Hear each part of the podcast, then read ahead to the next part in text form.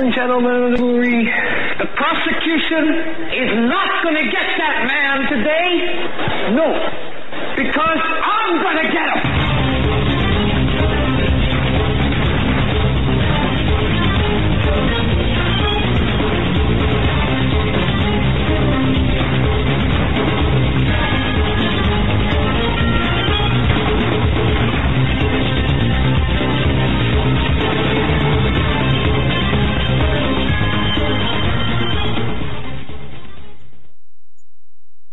Did you hear about this at Cromwell High School in Connecticut? A 15-year-old boy with a mustache recently crushed female competitors in track and field, to the great dismay of the girls who spent many intensive days training so hard.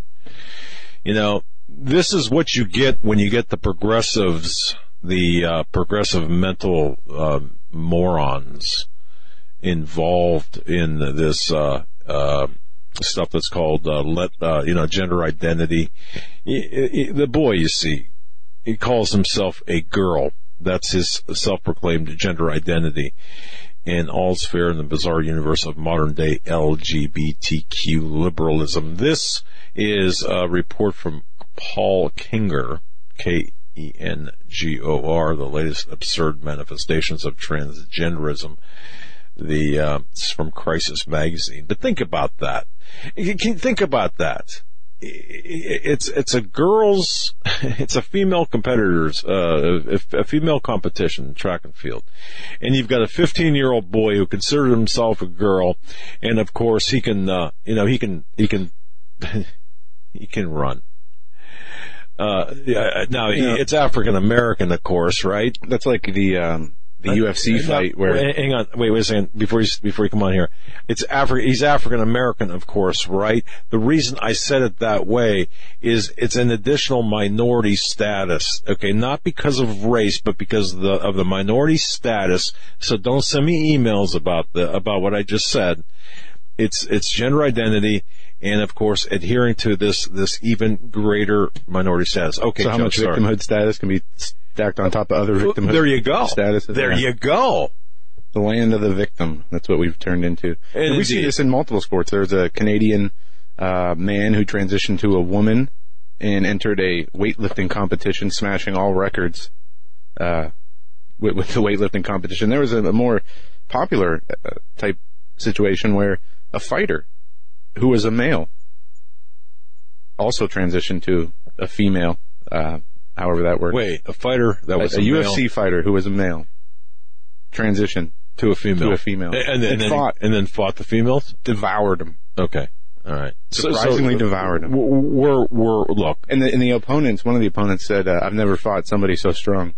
And I gotta say, Joe, coming into the program tonight, people might say, well, out of all the things that are going on, why that? Because this to me shows that when we have societal devolution like this, when our society devolves in matters like this, have we passed that point of no return of hope? Because of, yes, for some people, yes. Yeah, I do believe that. And when we look at the morality, the spirituality of this country, we've got a bunch of spiritual bankrupt people. We've got a bunch of morally bankrupt people, ethically bankrupt people. You've got congressmen jumping over, Republican congressmen no less, jumping over, subway tracks in order to get away from the scrum of media. Why? Because, he in this case is being a wuss. He's afraid to talk to the media. Man up. Man up. You're a congressman, for the love of Pete. Man up. Act like a congressman and stand up. You're afraid to talk to reporters?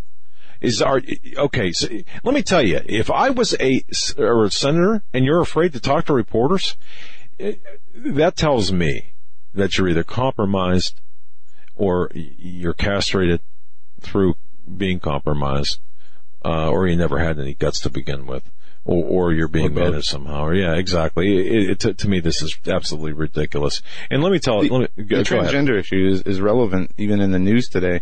On Newsbusters, there's a story: Texas bathroom battle is fight between GOP moderates and far right, according to CBS.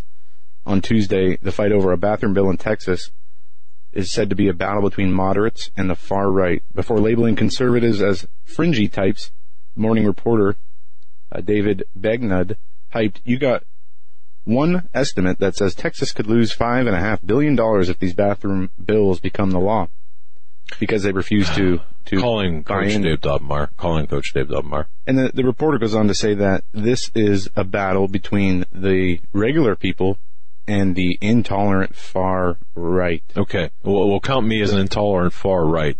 Count me there. Put me right there. But the word intolerance, we talk about that a lot. Yeah.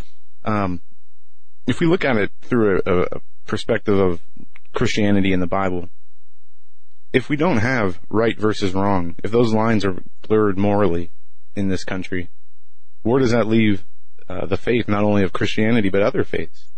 You have to have discernment. You have to have a right and a wrong. So I think, when we talk about intolerance, some intolerance is good.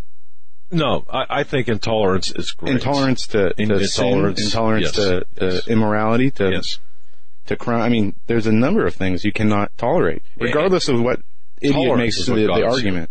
Joe, I think tolerance is what got us here. I really do. Tolerance of the very things you're talking about. By the way, Joe, I'm really hyped up on vitamin B from HealthMasters.com, that and Purple Sticks. HealthMasters.com. The reason I mentioned HealthMasters.com, folks, I am so excited about this. Ted Brower posted an article at HagmannReport.com. Yeah, folks, go to HagmannReport.com. There's a number of authors. Yes. Peter Chowka posted another article. Stephen Mencken posted his Amateur Society podcast. Ted Brower posted, "Is your multivitamin poisoning you? 3 things to look for." So we're getting a nice variety of posters with original content. Absolutely. And so thank you, Stephen Mencken. Thank you, Ted Brower. Thank you, John Robertson, for putting up and setting up tonight's program. Medical Communism. Jon Rappoport is going to be joining us here at the bottom of the first hour, and of course Stan Deyo as we close out the show in the third hour. Joe, you put up some articles as well. Just real briefly, a few announcements here. Housekeeping. You notice we came in hot, didn't even say you're listening to the Hagmann Report. If you're listening to us, we hopefully you know that. Next week we're gonna be I'll be starting my morning show at 9 to 10, and it's gonna be available on the only place really to be. That's the Global Star Radio Network. It's the greatest radio network on the planet. And if you go to Hagmann Report. Thank you, Todd, for everything. While you're there, there's a ticker. It's a countdown. Yeah. Right now it says 5 days, 13 hours. Well, right above that is the 2 shows. Wait, a second show. What is this? Has there been a coup? What is this? The second show, Joe. John and I will be doing a daily show from 2 to 3 p.m. each and every day, 1 hour, as you're going to be doing yours, I believe, at 9. And it's going to be interesting. It's going to be different, I think, than a lot of the shows. In this news content-driven political world we live in, we're not going to try to, just hammer away at the political world each and every day we do a show. It's going to be different than that. So I'm excited. I got a lot of ideas and a lot of things I want to try out, and I wish, like I said yesterday, I wish we could have started the shows this week, as I'm ready to go. Well, we had this originally scheduled for June, but I'm not going to say who, John Robertson. I'm not going to say who, John Robertson screwed everything up. Messed it all up. Yeah. See, John's driving the truck right now, so somewhere in the hills of the West Coast, and so he's listening to this, I'm sure. I think he's heading for the nearest bridge abutment right now. Anyway, no. Here's, in all seriousness, folks. Well, here's what we want to do. You have supported us. You have given us financial support. You have given us word of mouth support. You have given us prayer support. You have given us so much. We are expanding to the point where we need more time, and we need more. And we have the volunteers, we have the people, not just volunteer investigators, but we have people that are actually working cases for us. And about that, please go to HomelandSecurityUS.com if you haven't done so already. If this is the first time in a couple of days you're tuning into the show, please go to HomelandSecurityUS.com and click on the link there, or just go to at HagmannPI at my Twitter feed, which links to that story. There are a couple of photographs. There's an active investigation taking place. This is Russ Dizdar's investigation primarily. We're just giving some support to this, to his investigation. Take a look at there's two very troubling images of a young boy in what appears to be a large dog cage. I'm going to tell you flat out, okay? They're disturbing pictures, but we are looking for someone to identify these photographs. Now, if you have personal knowledge of the photographs, we are withholding information about what we know because we need to, of course, vet the information we get. So if you know anything about them, after you look at them, please send an email to studio at Hagmann and Hagmann.com. This is an active investigation. I can't get into much more beyond that, except to say we are looking for the help of other people, and we've reached out to many, many others as well. And people like Liz Crokin, people like the Honeybee, people like Angela Warren. If you're not following them on Twitter, by the way, you should be. They are really making a difference in this pedophilia. And let me tell you something. Those people who don't believe that there will be perp walks eventually, and I'm looking for this. I don't see perp walks of the real huge names coming anytime soon, but I do see the implication. I think Jimmy Savile, whatever, from the UK.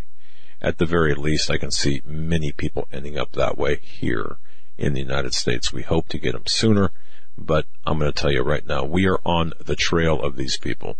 And Craig Sawyer as well. We are on the trail of these people. We do more than talk. There's also action involved. We are a multi-state licensed investigative agency, and we have the assets, investigative assets and operational assets, in fact, to conduct investigations to save people. And Russ Dizdar has got the experience dealing with law enforcement, federal, state, and local, and, of course, his spiritual experience as a pastor as well.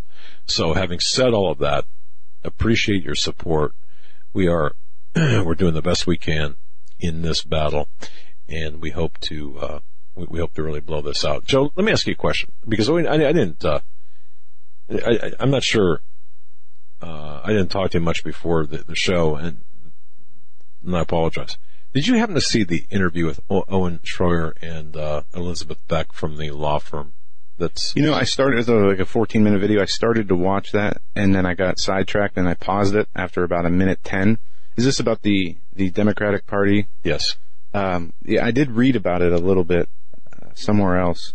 Well, so I have an understanding of what's going on. Wow. Well, why isn't this on the front page of Drake? Exactly. And folks, and I have to say, Infowars, Owen Shroyer did a fantastic job in this interview, and I really think after watching the entire interview, and I have to go back and watch it again, I took some notes, and I also have been in contact with some people. We're going to have the Becks on. We will have the Becks on, Jared and Elizabeth Beck, the attorneys.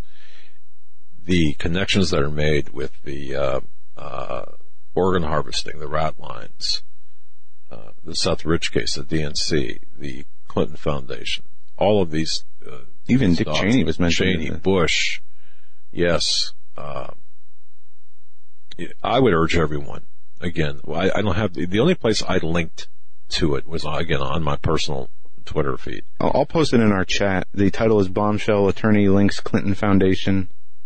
Clinton Foundation to Mayo Clinic, Peter Smith.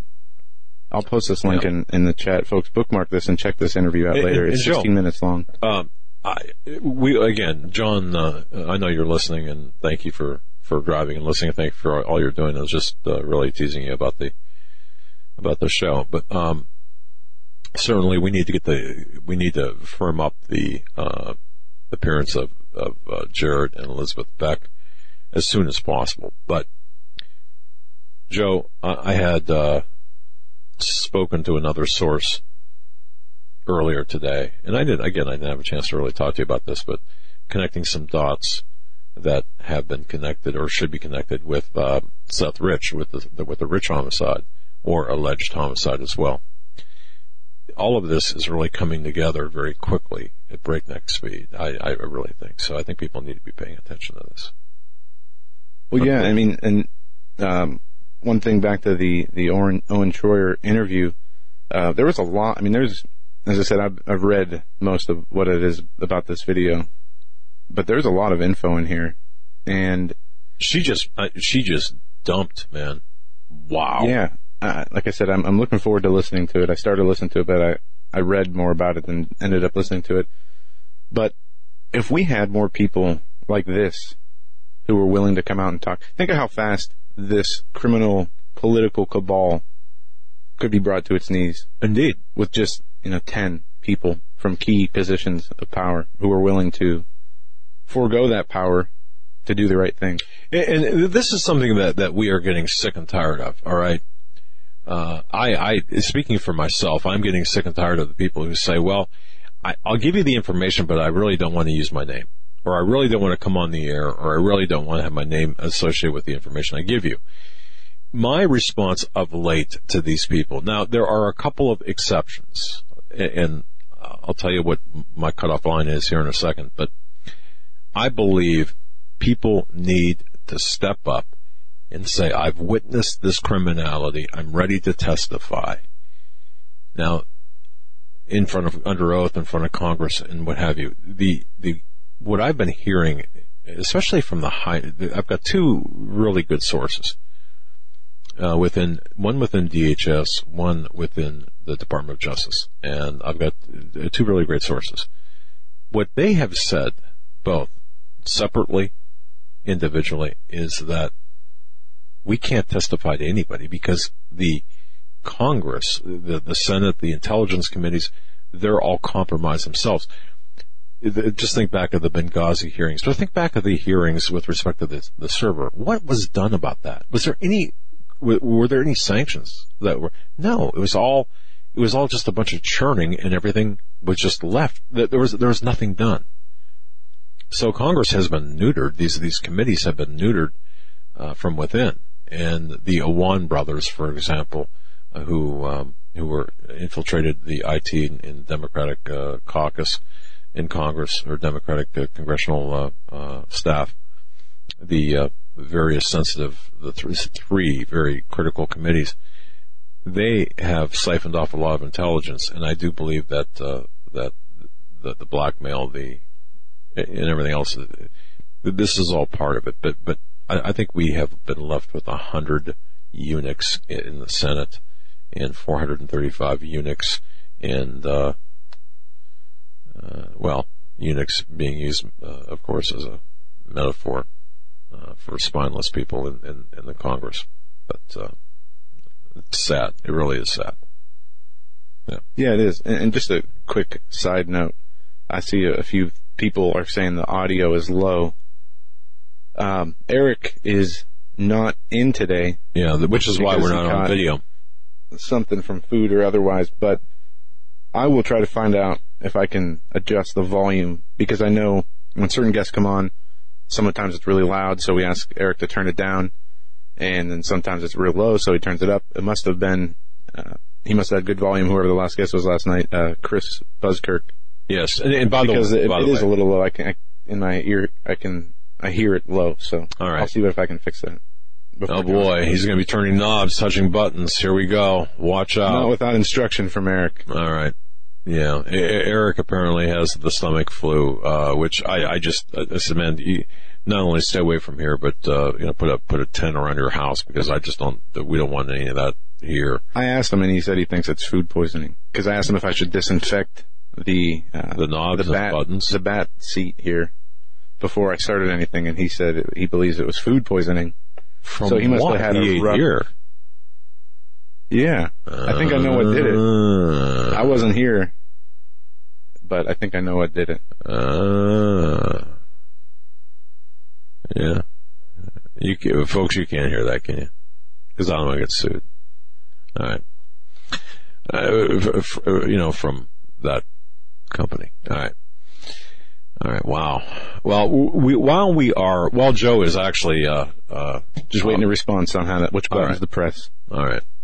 Yeah, hopefully he'll be back tomorrow. If that's the case, then that's better than you know, a virus, I suppose, if you have to choose between the two. But excuse me. We need to repeal, not replace, just simply repeal Obamacare or the Affordable Care Act. That needs to be repealed. Paul Ryan has to go. By the way, folks, if you go to our YouTube page, and two things, first of all, notice the fact that we have segmenting the videos. So each interview is a standalone video, so you can share that with your friends and family. For example, tonight, Jon Rappoport is going to be on for an hour. Stan Deyo is going to be on for an hour. Some people don't want to share Stan's stuff and want to share Jon's stuff. Some people don't want to share Jon's, and vice versa, whatever. So now you can, and we've been doing this now for about a month or a little bit longer. So, yeah, whatever. So go ahead and subscribe to our YouTube channel. But here's what I've noticed.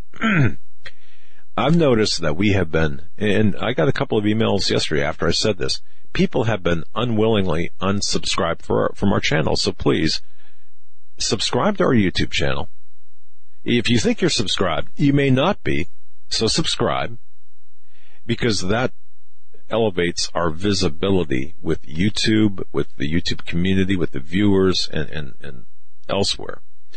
But it's also sending a message out, especially to the powers, I don't know if you would call them bots, but that we know how to work the system as well as they do. So subscribe to our YouTube channel, please, if you haven't done so already.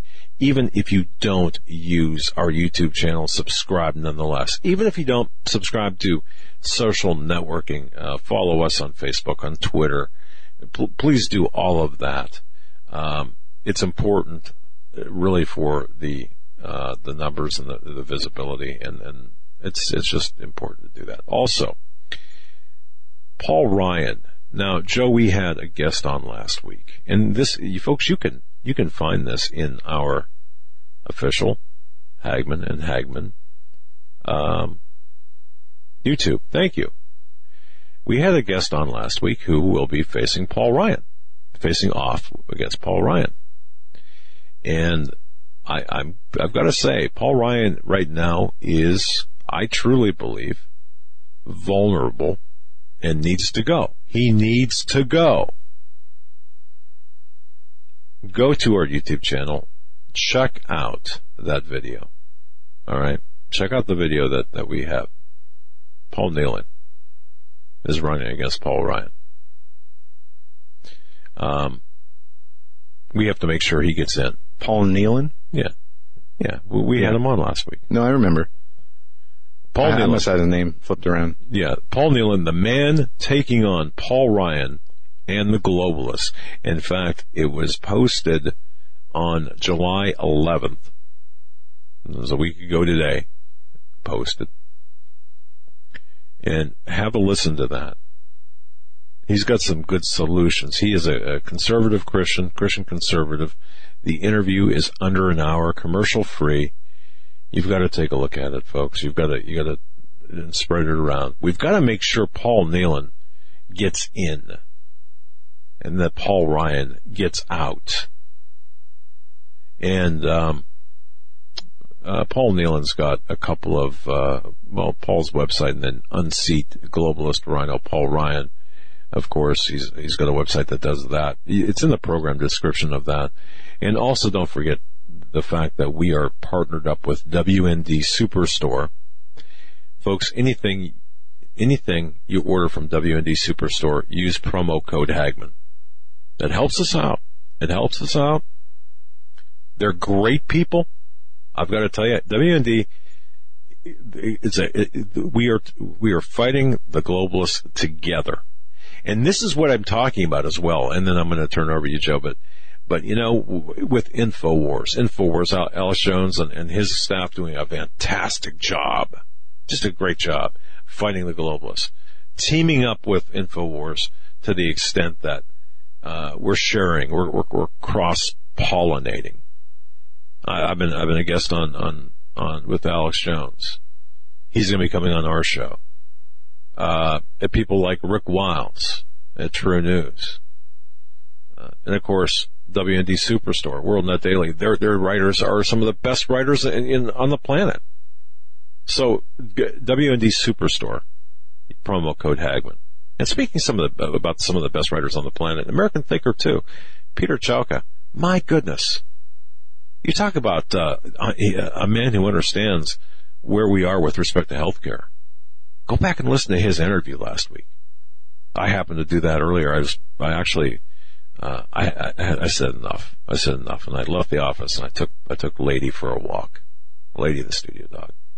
So I listened to the interview with Peter Chowka and learned a whole bunch all over again. So anyway, so go to HagmannReport.com, or I'm sorry, the official Hagmann Report on YouTube, Team K9, and subscribe. So yeah, we actually you mentioned on. I know we're coming up against the break here. You mentioned Jon Rappoport's going to be with us, by the way. How people to check their subscription status. We got a few emails of people who thought they were still subscribed, yet they checked and the box wasn't checked. I watched 50. So we got a few emails. I watched 50 go. So feedback. I watched 50. What I did was I refreshed and 50. I'm sorry, they were plays, not subscriptions. 50 plays be wiped out. And the same thing with the social networking. The numbers they're being played with as well. Joe. We are up against the break. When we come back, we're going to be joined by Jon Rappoport, and we're going to be talking about medical tyranny, medical communism. So don't go anywhere. He'll be with us from 7:30 to 8:30, and it's going to be a great interview. Stay tuned.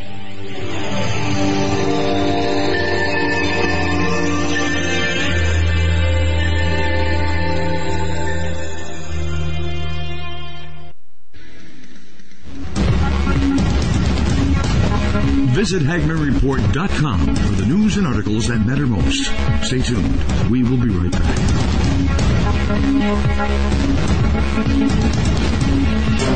In a thrilling series of novels, T.C. Joseph takes us into the lives of three families who struggle to maintain normal lives in a world where conspiracy theory and Bible prophecy collide. T.C. Joseph's viewpoint of alternative history and understanding of prophetic events will change your view of the world and the events on our horizon. Kirkus Review states, readers of end times fiction will be hard-pressed to find it done more intriguingly than this. Extremely readable and fast-paced. Blue Wink Reviews boldly states, fans of Tim LaHaye's Left Behind series and Tom Parada's The Leftovers will find this thought-provoking series absolutely riveting.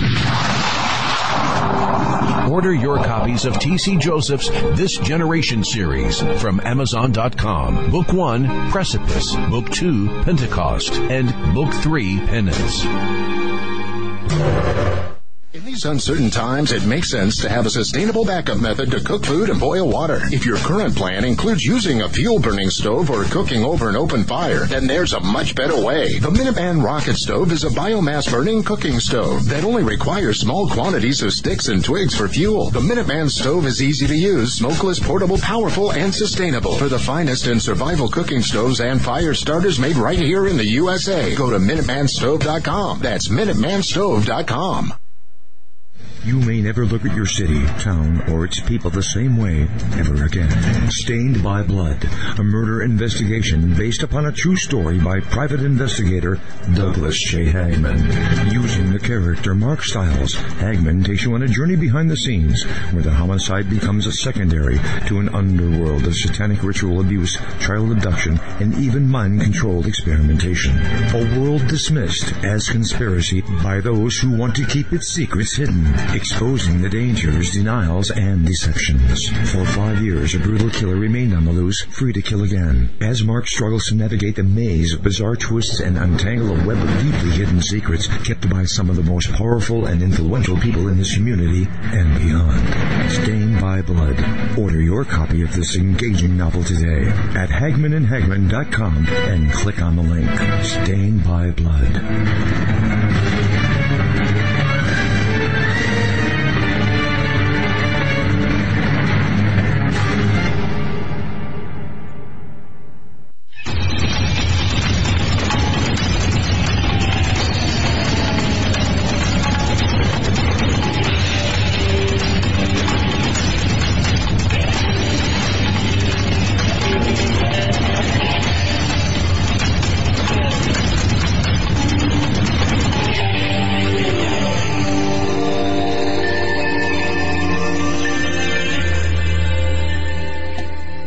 And welcome back, folks, to this edition of the Hagman and Hagman Report. Thanks so much for joining us. Thanks for your belief and your trust in us. You know, a man that needs really virtually no introduction is Jon Rappoport, No More Fake News. He's one of my favorite people. Just, I could sit down. Joe and I were talking about this, and we could sit down and just have a discussion with Jon. He is so knowledgeable. He is really the godfather, I believe. Boy, don't take this out of context, anyone, but the godfather of the true alternative media, the true new media, the truth media. He was there long before anyone else was, telling people what the truth was, in the ranks of people like Steve Quayle and others who, well, you know who they are. Before we get to Jon, I just want to make a mention of this, and perhaps we can even talk about this with Jon.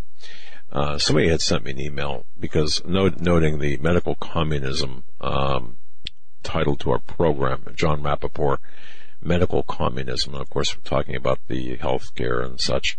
I just have a real problem with this, and I got a couple of emails from a disabled vet who was blown up in Iraq. All right, this is in 2007. And then another a person who I'm just not going to give any details on, and saying, you know what, because of this, quote, war on drugs and this opioid epidemic, I can't pronounce that without getting angry, they have been, their medication has been cut way, way back, and they are being made to feel like druggies. Well, you know, my wife had surgery, emergency surgery, 3:00 in the morning on May 31st. Terrible pain, 60 staples. Just a horrible, situation.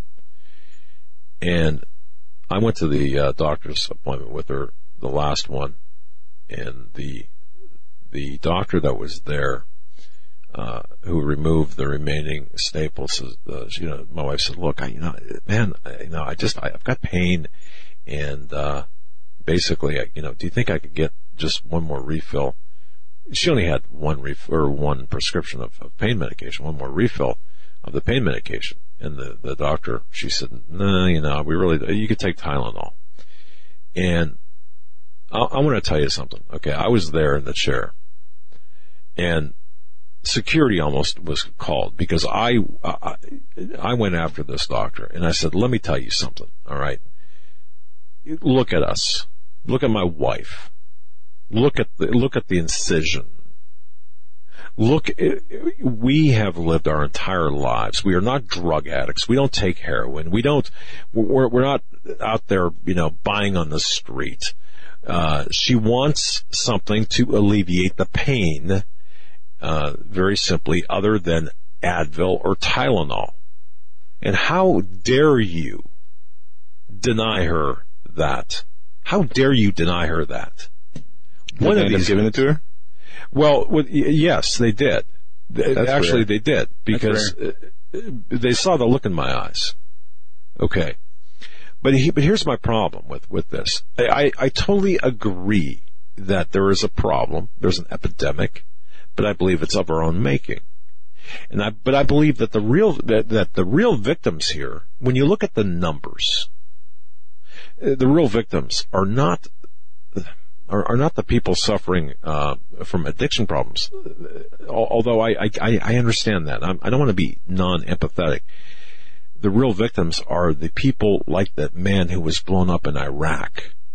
And let me tell you something. They did not think he was going to live. All right. And I speak to him quite frequently. And he said, every time I go to the doctor, it's, there's nothing subjective about his complaints, but the doctors are afraid to prescribe him anything to alleviate his pain, or they're very, very circumspect. Now, personally, I don't care. I don't care. But when I see people in pain and there's a remedy for that pain, to me, it's a sin not to be given. It would be like going to the dentist, and there's Novocaine there, there's gas there, and the dentist's saying, well, you really don't need it. Yeah, you just don't need it. Okay, what have we come to? So if, I don't know, I think maybe I might have been complaining about the same thing with Jon Rappoport when the last time. But I just have a real problem with that, and that the doctors, or not doctors, but bureaucrats saying, well, you know, we really don't want to give cancer, children with cancer, terminal cancer, these drugs because they could get addicted to it. Are you serious? Are you kidding me? So anyway, I just want to acknowledge and thank you, Steve, for your service, who sent me the email. And that's just one small, but issue in a whole broader issue of medical problems in this country. It is, but it's a big one. It's growing. Yeah. And look, I know, and Joe, I know you know many people who have died with needles in their arms. I think that is just absolutely insane. Look, I don't know what to do about it. I don't know what to do about it. But all I know is there are good people out there who are now looked upon as drug addicts because of the doctors, because of the way that people have come down so hard on the doctors. And I think the numbers do not bear out. Maybe I'm wrong. Maybe, hey, look, I could be wrong. I really haven't gotten really deep into the numbers. And I get the number of prescriptions. I get all that. But in terms of the actual overdose, the statistics of ODs and stuff, I haven't really looked into that. But the bottom line is this. If you have cancer, I've got a good friend. Well, Joe, Loretta, and please, folks, please pray for a woman by the name of Loretta. She's a good family friend, been a family friend for the last 50 years, all of Joe's life. She's like a extra grandparent. Yeah. She's only got hours to live. We're dealing with that. And, Randy, her son, had 7 heart attacks. He's also dealing with the wife with cancer at the same time. Also, our friend Larry up in Buffalo. And Larry, it's right, Larry, Infidel 007, is in a coma. So all around us, we have people who are suffering. I don't want to take any more time from Jon Rappoport, No More Fake News. Jon, thanks so much for your patience, and come on in, brother. It's good to be here. Yeah. You know, I had this happen to me once many years ago on a very much smaller scale, my problem at the time. And I was in a doctor's office, and I had just moved, so he didn't know me from Adam. And I said, you know, I had a prescription for a painkiller, and I just want more. I just want another prescription. And he said, wait a minute. He went out of the room. I sat there for 5 minutes. He comes back in, and I'm sitting there, and he bends down over me. And he says something like, so how long have you been on this stuff? I said, what? He said, you know what I'm talking about. No. I said, no, I don't. I said, I don't do any drugs at all. I just, the same story. I just need this right now. That's all. And we went back and forth and back and forth, and finally, he reluctantly wrote a prescription. So, what's happening here, and it's typical bureaucracy when it gets big enough, is they always make the wrong decisions. They always do exactly the opposite of what they should be doing. Just like you said, the people who really need it don't get it. And then because there are unscrupulous people, some of whom are doctors, like I described the last time we talked, who have now been prosecuted for writing, they have a prescription mill on opioids. The addicts are getting the drugs, and the medical patients are not. I mean, it's just completely insane. It's just gone off the rails. Totally. Well, I agree with Jon. I agree that there are some doctors out there that run these script mills and make money, and they need to be jailed.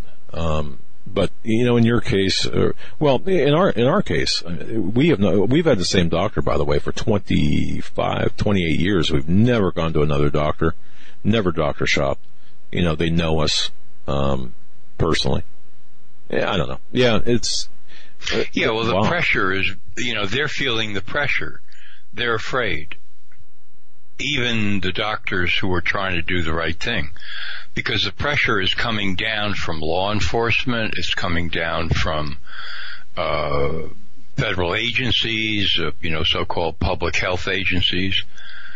They're getting all kinds of warnings. And so this is what I mean. I mean, the bureaucracy gets totally out of hand. So even doctors who are trying to do the right thing get scared to write a prescription for somebody that obviously has to have a painkiller. And your analogy of the dentist is absolutely right. I mean, you know, it'd be like you walk in there, we're going to do 2 root canals today, but I don't think you really need any kind of, you know, Novocaine or anything like that. Man, I mean, it's completely, you know, crazy. I'd be confessing to the JFK assassination at that point. You know, well, you know, on the other side of the argument, yeah, the people that screwed up for all the people who do need it are the abusers, as you talked about, both, you know, and doctors too, as you said there. There was just recently a doctor, I believe it was out of Philly, who got busted, you know, receiving gifts and money over $2 million in a year's time to write prescriptions. And there's doctor cases like that in just about every city in the country. And then they have this whole, I just read a story today about a 10-year-old boy who, this fentanyl and the micro doses of fentanyl that got a few officers sick a few weeks ago from just contact on their skin. A boy overdosed, and the family doesn't know where the contact came from. But there's a whole big issue of China shipping over all kinds of these super concentrated drugs that are killing people, that they're lacing other drugs with. That is a big push behind this, and overdoses are on the increase, and people are getting weary with the situation. Well, Jon Rappoport, we apologize. We certainly didn't want to drag you into that direction. No, there's no apology necessary. These are tragic situations. Well, yeah, they are indeed, and But you know what? The entire healthcare system in this country is sick. The system is in need of an overhaul. Where do you want to start with this? What's on your heart to talk about? Because you always have. You're always so right on the money and so timely with your conversations. So there or elsewhere, it's up to you. Okay, so let's take this issue of medical communism. You know, what does that mean? Well, what that means is that in one way or another, and this has been going on for, you know, 50 years or more, certain people in government with power have been pushing and pushing, along with pharmaceutical companies and insurance companies and whatever, to install a government-run plan for everybody, medical care, health care, that everybody would be under this umbrella. And people who can afford medical care would be saddled with paying for people who can't afford it, and in some cases don't really need it. It's just one of these crazy attempts to build a system where the choices that you have are limited. It doesn't matter whether it's the GOP or the Democrats or whatever, the so-called liberal wings of both parties who are really socialists, communists, whatever, you know, in that ballpark, they just simply want to impose a system on all the people because it's a matter of control. And they don't care what they force people to spend, how crazy the system works, which we've seen with Obamacare, how incompetent the government is, what the government is willing to cover and isn't willing to cover. I warned people a long time ago when the debate started about Obamacare. I said one of the things that's going to happen is the government is eventually going to make a comprehensive list of all diseases and so-called disorders, the whole nine yards, and they're going to say these are the treatments that are permitted and these are the treatments that aren't. And when you get into the system, this is what you're going to have to do. And then you'll be stuck. You won't be able to get out. And if you try to get out, you'll be punished. That's where this is all heading. So, like what we're seeing with the Charlie Gard case? Oh, sure. You know, where the hospital doctors, this child who seems to be, you know, hanging on to life by a thread, the parents have found doctors, you know, this is in the UK, so the parents have found doctors in America who say that they have an experimental treatment that they would be willing to try, and maybe it would do some good for a very so-called rare disorder that's invariably fatal. But the hospital says, no, we're in charge here. The parents have nothing to say. And we say, no, you can't take your child out of the hospital. That's called control. That means the government is in charge of your health, your life, when life is threatened. And they do whatever they want to do. It's just unconscionable that the parents would not be permitted to decide what they want to do for their child. So everything is hanging in the balance at this point. And there are many cases of this. Many cases of this. And then, you know, over the years, I've gotten into this whole business about what are the drugs, pharmaceutical drugs as a whole, doing to the population. And I've cited study after study and review after review that shows the incredible death statistics and maiming statistics of these drugs, which are approved by the FDA in collusion with the pharmaceutical industry. And major media refused to cover this time after time after time. I don't do it anymore, but I used to approach them with the statistics and the facts, all from mainstream medical journals, all from mainstream researchers. You know, I stuck to that because I wanted to prove the case within the mainstream. Never a whisper of interest, nothing. Doesn't matter what kind of national health insurance policy you're covered by, you're going to get these drugs. And if you don't know what they can do, you could be in very deep trouble. Because in many cases, the doctors really have no clue. Because what people have to understand is most doctors don't have the time, or they don't take the time to pore through studies and examine them very closely to see whether or not they agree with them. I'm talking about studies on clinical trials of new medicines and drugs.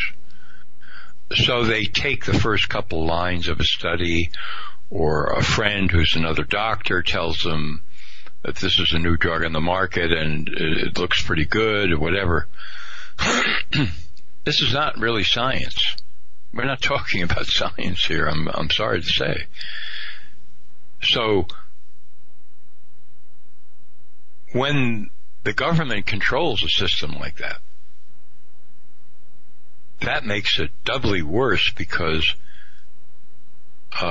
eventually people are going to have a lot of trouble trying to get out of the system. So if somebody decides, well, I want to go the natural health route, or I want to do this, or I want to do that with alternative therapies and so on and so forth, responsible adults make that decision. There is a struggle going on, has been going on for a long time, between the federal government and natural health to try to limit what natural health is available to people, to say that these are not okay. What we would call alternative, you know, medicine, and the alternative health world, they continue to have these restrictions imposed on them, what they can say, what they can, you know, I mean, they have to be very careful, or they can get in a lot of trouble. Very and we've true. Dealt with this on our show with a number of people, and it does speak to a huge problem that we're running into. And John, how much influence do you think Big Pharma has on what we're seeing with healthcare in the Congress and Senate, and with the inability of them to reach an agreement, even for the most basic, to repeal Obamacare, or even just that alone, I guess. You know, how much is Big Pharma? You know, if I could piggyback onto that question, John, because I'd like to, can't we just repeal the damn thing? Yeah. Okay. That was always right there, staring in everybody's face. But to answer your question, Big Pharma is hovering over the Congress and has been for a long time, with money, with lobbyists, with offers of jobs when people get out of the public sector, with all kinds of tremendous, and powerful influence, so that if Big Pharma doesn't want Obamacare repealed, because they see the benefits, because they made a deal when it was passed, that there would be limits on any negotiations about pricing of drugs, for example, so that they could charge unconscionable amounts for these drugs. And by putting more people under the umbrella of a national insurance health plan, more and more people, that would mean more and more profits one way or another for Big Pharma. So when Trump was elected, the choice was clear, and it was there if you had enough honorable people in Congress. They'd say, look, the first order of business is to repeal Obamacare. Get that out of the way. Let's just get it out of the way. Then we can structure something better, hopefully. But they didn't do that. They tied it all together. We got to repeal it on the one hand and then put in a new bill on the other hand. The whole thing got tied up, and it's still all tied up. And now it looks like it's never going to happen. So Trump is saying, okay, if that's what you want to do, then just let Obamacare die through corruption, incompetence, stupidity, unfairness, because premiums do go up. People can't choose their own doctors in many cases. All these lies that were told at the beginning. Huge influence on what the FDA decides to do, where they, as you were saying, limit what alternative practitioners can say in terms of making any sort of health claim at all for their systems and modalities of treatment. I mean, it's the difference between, it's like saying, well, what is a responsible adult? A responsible adult is someone who makes choices, and in the field of health, these choices abound. They're everywhere. You can choose how to eat. You can choose how to exercise. You can choose what health practitioners you want to see and what practitioners you don't, what drugs you want to take, what drugs you don't. This is called health freedom. This is what a responsible adult has a native, right to do. Therefore, it ought to be up to that person and all such persons to decide how they want to take care of their health. And they should be able to seek out any kind of treatment that they want.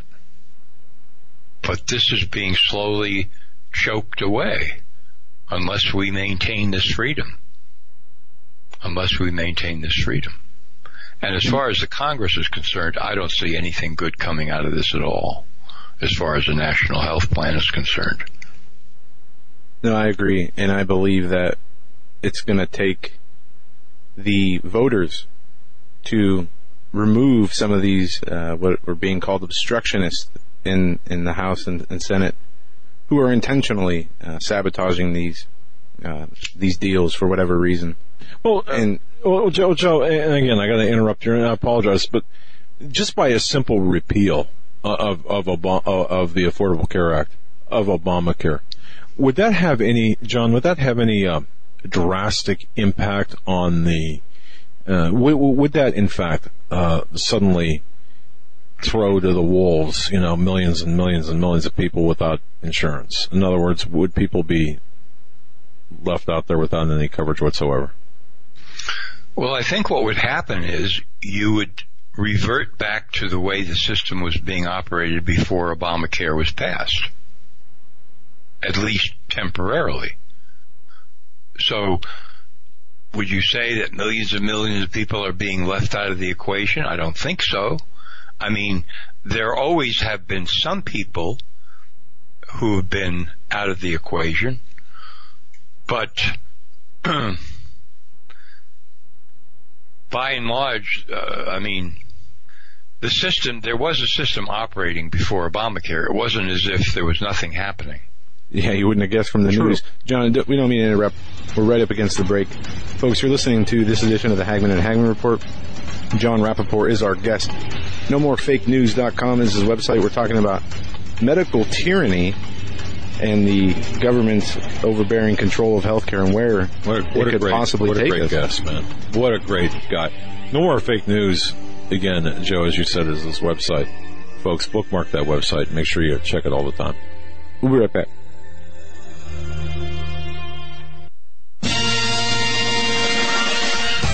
Green Innovative. Go to HagmannReport.com. Click on the link to Green Innovative. What Green Innovative is, it's a small company in Florida. They created something called the GMAG Power Cell. It produces electricity by adding salt water to this unit that recharges rechargeable batteries. It's the coolest thing you'll ever see in your life. It's really neat. Really a super device. All right, you need just 2 teaspoons of ordinary table salt, a little water, but a bang, you're charging your rechargeable batteries. Super GMAG Chargeable is affordable, it's lightweight, weighs about 8 ounces, it's durable, it's EMP proof, and it's environmentally friendly. Yeah, that it is. It'll provide safe and convenient power for recharging 6 AA batteries off the grid when other power sources aren't available anywhere, anytime, in any weather, day or night. Go to greeninnovative.com. That's greeninnovative.com. Folks, in these uncertain times, it just makes sense to have a sustainable backup method for accomplishing one of life's most important tasks, and that's preparing food. This is the way to go. There is nothing better than a Minuteman rocket stove from MinutemanStove.com. We all need a way to cook and a method to process water. I mean, think about it. Think about the many things that could happen to you. Minuteman rocket stove can provide your family or group the perfect solution. It's small, lightweight, wood-burning, and every bit as powerful as a kitchen stove. It's smoke. Fully self-contained for clean storage and transport. Because it's so efficient, it cuts down on your wood gathering and processing chores to a tenth what would be required if cooking the old-fashioned way over an open fire. So don't rely on gas or fuel stoves. Prepare your family. Prepare for yourself. Order a Minuteman rocket stove today. It's going to make bad times much better. Folks, MinutemanStove.com. MinutemanStove.com. Need I say more? You should have a Minuteman, the survival stove, and an MOK. For investors, timberland has become the symbol of safety. Global tropical timber demand continues to surge as the world's population increases. The need for managed, sustainable timber production forests has never been greater. When stock markets crash, trees keep growing. Direct ownership of fully managed tropical timberland acreage is now available to accredited investors. Prime, valuable hardwood groves close to the beautiful Costa Rican border generate and maintain superior long-term wealth. Consider visiting our forest plantations. Qualified accredited investors should go to PreciousTimberProfits.com or dial 855-888-6288 for more information. Call 855-888-6288 or visit PreciousTimberProfits.com. This announcement does not constitute either an offer to sell securities or a solicitation of an offer to purchase. Offering made by prospectus only. 855-888-6288, PreciousTimberProfits.com. PreciousTimberProfits.com.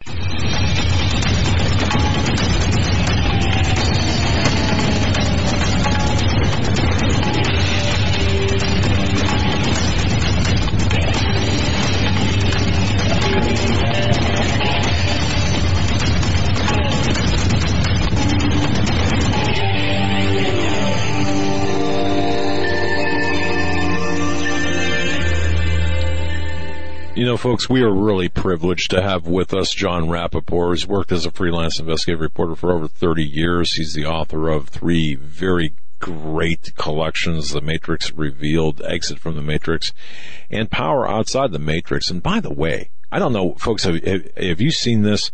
If not, and if you homeschool your children, ask Jon about this. And I think that I believe this is necessary. You know what's missing in our curriculum is logic courses, all right? Seriously, high school level logic, and he's got a course out, Logic and Analysis, and that's actually the price of Logic and Analysis course has been cut drastically, and it's been made part of the much larger product, The Matrix Revealed. You can go to his website, NoMoreFakeNews.com, and click on Logic and Analysis. But I believe if you homeschool your children, I gotta tell you, man, I'm a big fan of this course, the Logic and Analysis course, because, you know, what are we missing in today's world? And that's critical thinking. And Jon's course teaches just that. In fact, John Locke said, "Logic is the anatomy of thought." Indeed it is.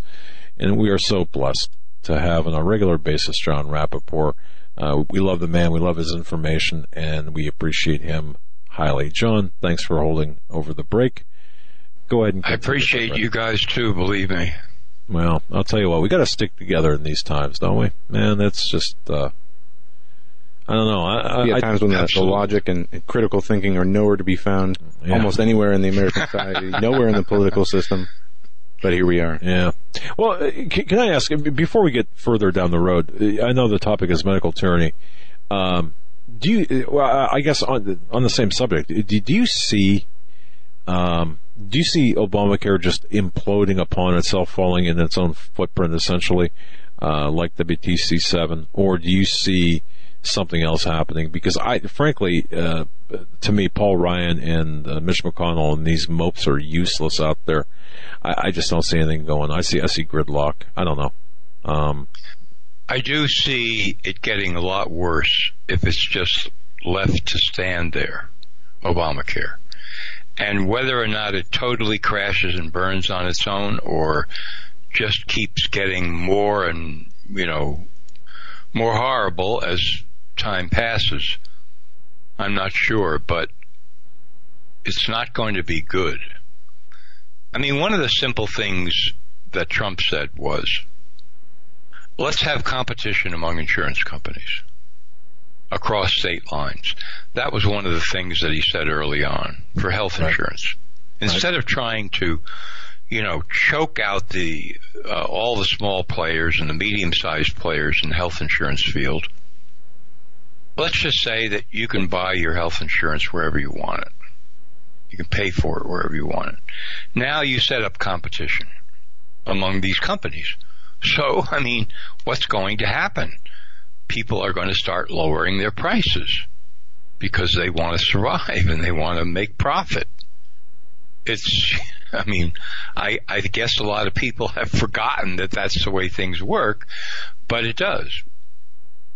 And that could still happen if these people in the government would just simply start making some simple rules and canceling out a bunch of other rules. But otherwise, if they just let Obamacare stand, it's just going to get worse and worse for people.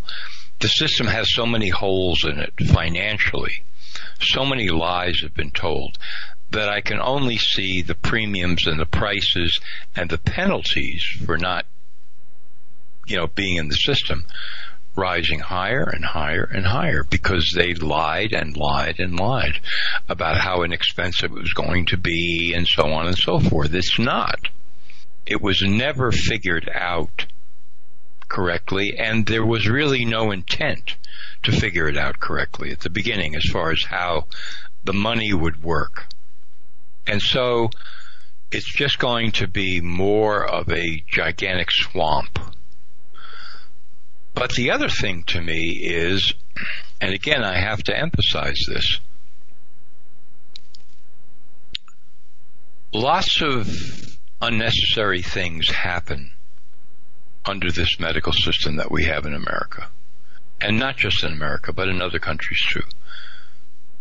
If you read the press and look for it, you'll find more and more stories, for example, about younger and younger children, and this is just one example, being diagnosed with mental disorders. A kid of 4 years old is diagnosed with clinical depression or bipolar disorder, manic depression. Where, if you look at that and think about it, you're talking about complete insanity, not on the part of the child, but on the part of the psychiatrist or the doctor, and prescribed very heavy drugs, very toxic drugs, which I have documented chapter and verse for years now. And that, I believe, is the real epidemic. And that's the psychotropic drugs that are being prescribed. Incredible epidemic. Incredible. It just goes on. And you have these avaricious pharmaceutical companies that are staking out markets. That's what they do. Well, we haven't really penetrated the child market here, you know, younger than, let's say, 14. So we have to do something about that. What are we going to do? So they go out and they buy academic professors. And there's a case of this. We're going to buy somebody who's got a reputation, and we're going to have him publish in the field of the need for the diagnosis of bipolar in very young children, that this is prevalent and it's being overlooked and it needs to be diagnosed and the drugs have to be prescribed. Well, this is like murder. And so this system keeps spreading and spreading and spreading. We've got to screen every child in school at a very young age to see if they have a mental disorder. Well, what do you think a young kid is doing? The young kid is all over the place. You know, he's just learning how to adapt in the world. And you can cherry pick his behaviors if you want to and say, well, this is indicative of that and this goes with this and we now have a diagnosis. No, you don't. You're just making the whole thing up, and that's what psychiatry is doing. And the drugs come in behind it. I don't want to get into a long story here, but it is a proven fact that somewhere around the year 1970, maybe a little later, the psychiatric profession was dying out in America because people just didn't want to go talk to psychiatrists. And that was started in the 40s, if I remember right. Well, psychology and psychiatry was that's where the licenses were given out. It wasn't a profession before 1940s, if I remember. Yeah, well, but I mean that the profession was dying out around 1970 because the market wasn't there. The public just wasn't interested in going to see psychiatrists. Now, when I say psychiatrists, I mean MDs who have a specialization and a residency that they do in psychiatry, and then they get their certificate and their license to practice. So, the American Psychiatric Association, there began to be meetings with drug companies, and a deal was basically struck, a business deal. And the deal was that the pharmaceutical companies would bankroll the psychiatric profession. The journals with high-priced ads and conferences and medical school training, wherever money could be spent to resuscitate the profession of psychiatry, the drug companies would spend it, would bring the profession back from the edge. And in return, what the drug companies wanted was more and more, quote, research that would uncover more and more mental disorder labels that could be slapped on people requiring prescriptions of drugs. And that was the deal. And it worked. And this is part of the medical system, and it's part of Obamacare, and it's part of any national health insurance plan. It's there. And people who feel encouraged by being under the umbrella of a national healthcare plan because, well, it must be good because it's, you know, the government. Nah. I mean, they better wake up because their children are going to be diagnosed with these disorders in schools, through counselors, and then on to psychiatrists' offices, and they're going to be dosed with these extremely heavy drugs, which are very, very toxic and destructive. Jon, serious damage. What have you seen, any cases have you seen that shows a kid being diagnosed like this and the parents refusing to give him medicine? Have you seen cases like that? Well, as far as psychiatry is concerned, I don't have a case that I could pull out, but I'm sure they exist. But medical drugs in general, oh, you bet. I mean, when you talk about chemotherapy, there are always cases where the parents decide, okay, we don't want to go the chemo route because everybody knows how toxic chemo is, and we fear for the life of our child. We understand that the cancer is serious, but we don't think the odds are in favor of giving chemotherapy. We want to try something else because we want our child to live. Well, that child can be snatched away at the drop of a hat from those parents. Wow. And they are snatched away. They are kidnapped. You want to see something? Go to a site called medicalkidnap.com. You'll see some stories, boy. So these children are, for example, could be placed into foster care and then into treatment, or they could just be taken from the parents directly to a hospital as inpatients, and they can't get out. And now the doctors say, okay, now we're going to dose this kid with chemo. We don't care what the parents say. The parents have nothing to say about this. They're obstructionists, and they're doing, either they're intentionally doing harm, or they're crazy, or they're ignorant. We don't care, but we are taking over the life of this child, and this is what we're going to do.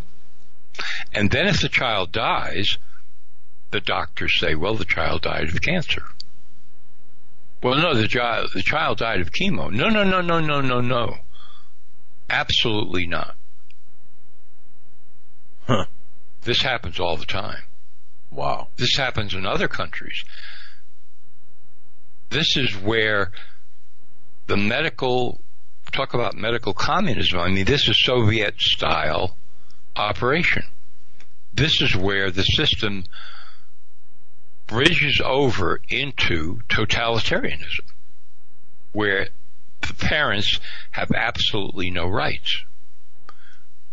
And California is in the process of mulling over and trying to pass some kind of a garbled version of a bill that they call the Rights of Children.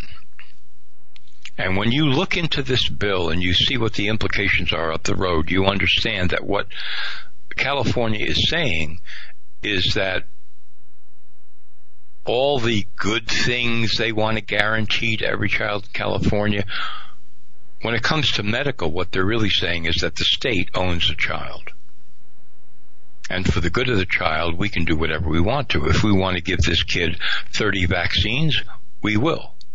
And if the parents say, well, there have never been any studies done to show the combination effects of all the toxic ingredients in vaccines if given to a child, they say, you don't know what you're talking about. There's no need to do any studies like that. We're guaranteeing that the child gets this for the good of the child, and if you stand in our way, parents, we will take the child from you and do what we know is best. Jon, what is the logical argument for the pro-vaxxers? And I see this on political forums. For example, Democratic Underground is one forum that speaks. These people just are very pro-vaccine, and anyone who with a child who does not get that child vaccinated, well, they're criminals. Pro-vaccine. Who are these pro-vaccine people? But I guess my question is, what's the argument? If you decide not to vaccinate your child, and you're talking with someone against, you know, some obscure disease, and you're talking to someone whose child is vaccinated, where's the problem? Yeah. You see my question? Exactly. Sure, of course I do. I've written about it. Sure. So the mother of the unvaccinated child would say to the mother of the vaccinated child, ideally, well, your child is protected, right? Got the vaccine. So what are you worried about my child for? Or did you make a mistake? Or did you think you were getting protection, but you're afraid that you didn't by vaccinating your child? And that's why you're afraid of my child playing with your child. Is that what it really is? No. My child is absolutely protected. Okay, then what are you worried about? Yeah, and there's no answer. There's no answer to that, you know. But you've got untold numbers of mothers that are, you know, illogical, to say the least. And they will go psychotic, you know, if necessary, in order to prove their point. And then you've got all kinds of paid trolls, I must tell you, online, whose mission it is to scream and shout and make accusations about how anti-vaxxers are criminals that are endangering the life of everybody and, you know, so on and so forth. And if you really want to see how this is playing out, because I've talked to people, go to Australia, where it's vicious. I mean vicious, where trolls online will try to obtain the names and addresses and phone numbers of people who post online, who are trying to present rational arguments about vaccines and say there should be choice. They're trying to intimidate these people into oblivion. It's extremely vicious. There is no logic in this at all. So yeah, you're right on the money. I mean, yeah. I've looked this up one side and down the other, and the pro-vaxxers, first of all, 99.9% of them have no idea what they're talking about. They're just accepting what they see in the newspapers and what they hear doctors say on certain shows and the government press releases and so forth. And they think, therefore, they know that all vaccines are absolutely safe and effective and wonderful, and the only person who would oppose that would be a completely crazy person. Right. And, you know, that I could understand that argument if these vaccines were and only contained what is needed to make somebody immune from these diseases. But that's not the issue here. There are additives, a whole number of things that are going into vaccines. And one thing that's really interesting, if you look at I think we talked about this before, the autism rate and other birth defect rates between civilizations or parts of society that vaccinate versus don't vaccinate. And an example would be the Amish community versus, any city. In the Amish community, autism is nowhere near, not even a percentage-wise close to what we see. One in, 67 or 66 now in America? Mm-hmm. In the modern world, autism is, they don't have the vaccines there, yet these birth defects and other things that are linked to these vaccines, they're not there in those communities. But when they fill them with these additives, and there's many questions as to what goes in these vaccines that aren't needed. If it was just the alternative, just the medicine to stop the immune system, or to keep people immune from these things, it would be different. But it's not that. Or would it be, John? Yeah, I guess that's a good question. I personally do not think it would be different. I think, this is a long conversation, but I see absolutely no need for this entire industry called vaccination. But in order to, what you really have to look at is my experience. I've talked to many people who were raised without vaccinations and also without going to the doctor every 10 minutes, virtually no medical care. They were raised by parents who fed them good food. They had ample opportunity to develop educationally, intellectually, to exercise, to get out there, to live, to be responsible, to be free and responsible. And they grew up with hardly a cold. But the medical profession does not want to look into the area of wellness and see why and how it's produced. And that means immunity, too. I mean, the people I'm talking about, yes, they could get a childhood disease like measles or mumps or something. But, you know, as it used to be, they recovered and then they were immune. Sure. So the medical profession and the pharmaceutical industry in particular has no stake in studying what produces wellness in people because there's no money to be made. You don't give a drug for wellness. This is produced in a non-medical way. And this is where people who are aware and raise children go. You know, they go to producing the healthiest, happiest child they can. And this area is not looked into at all. And I've talked to these people extensively. Did you get any vaccines? No, absolutely not. Did you have childhood diseases? Yeah, I had a couple. Were they serious? No. I mean, it was uncomfortable for a few days, but then I recovered. Any recurrence? No, absolutely not. Any serious health problems? No. Go to the doctor often? Hardly at all. So how would you explain that? And they would say, well, first of all, I can tell you about nutrition, and they would talk to me about that. Exercise. Parents in the home who could take care of them and show them, you know, by example, decent values. These are the things that are being lost. Right.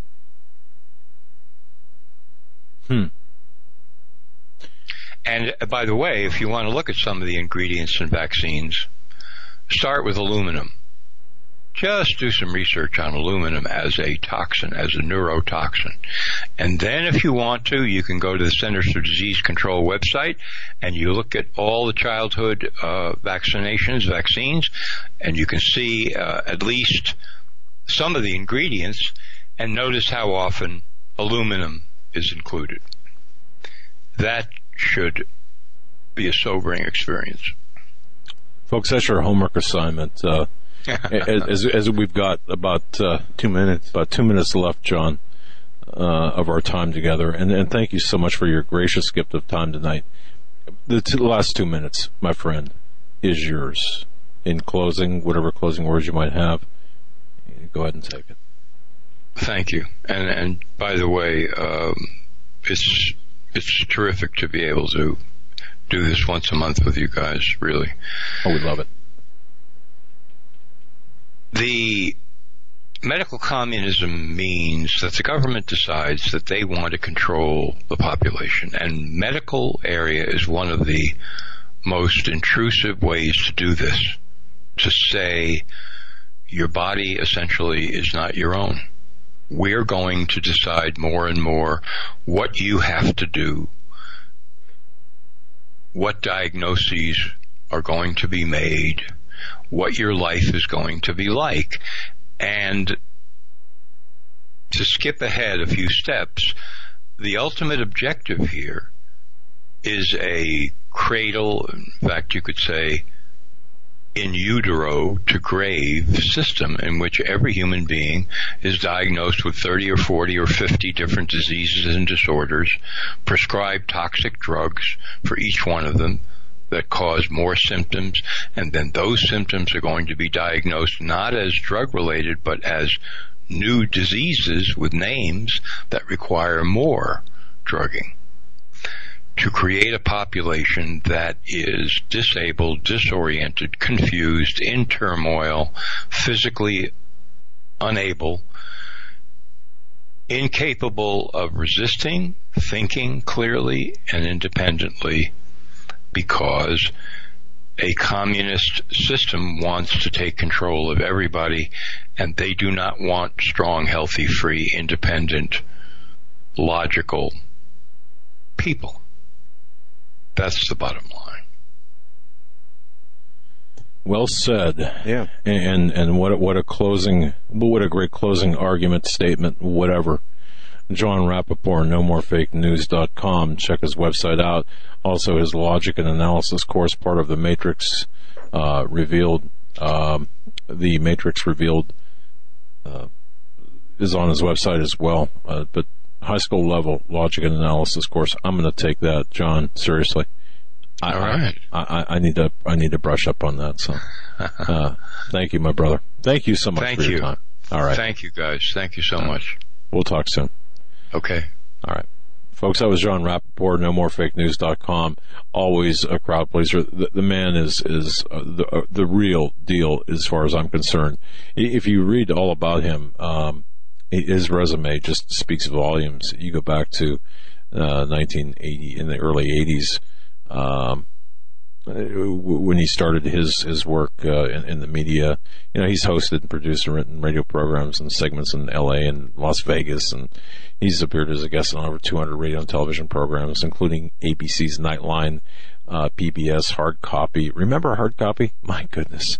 But in 94, he ran for a seat in the U.S. Congress in the 29th District of L.A., and after 6 months of campaigning on a very small budget, he actually got 20% of the vote, running against an incumbent, a 20-year incumbent. That's like a win, man. So, yeah, it is. All right, Joe, go ahead. All right, we are up against the break. We will be right back after these short messages. Don't go anywhere. You're listening to this edition of the Hagman and Hagman Report.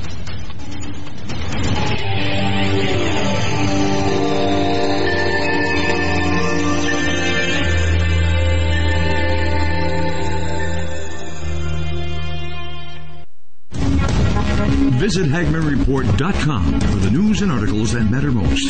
Stay tuned. We will be right back. Shall be great tribulation, such as was not since the beginning of the world to this time. No, nor ever shall be.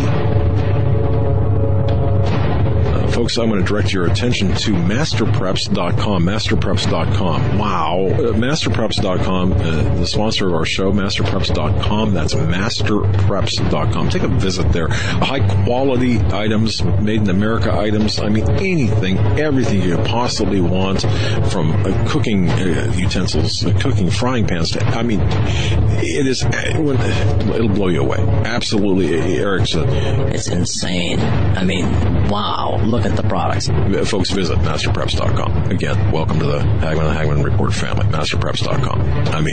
Wow, it's insane. MasterPreps.com. Are you ready for what comes next? Hi, I'm Grace Gonzalez from Trang Post in the Woods. We are an American family-owned company founded and built on skills and knowledge gained from responding to 18 major disasters in the U.S. and around the world. We found that most people don't have enough food and water to survive, let alone any medicinals to save their life.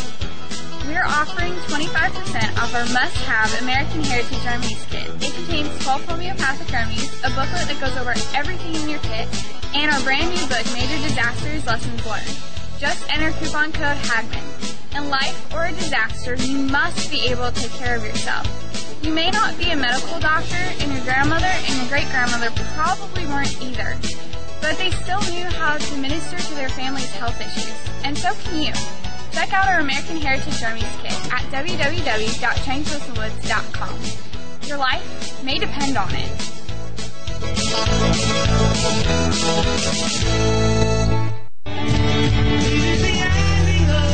Hello, everyone. This is Joe Charles, the guy whose voice is heard announcing for the Hagman and Hagman Report right here on YouTube and across the Global Star Radio Network. There have been many people wondering whose music is being played during those breaks. Well, you guessed it. And we're very pleased to announce that all that music and 11 brand new songs from the CD New Jerusalem is set for release on April 10th for download on iTunes. That means you can help support my ministry and be blessed by this awesome, inspiring recording. I have been fortunate to work with some phenomenal musicians from around the world that helped us put this recording together in the studio. Simply go to joecharlesmusic.com and click on the iTunes link. Or, if you'd rather have a CD, we'll send one right out to you. Just leave me your email and we'll get right back to you. And thanks to Doug and Joe Hagman for making this all possible. God bless.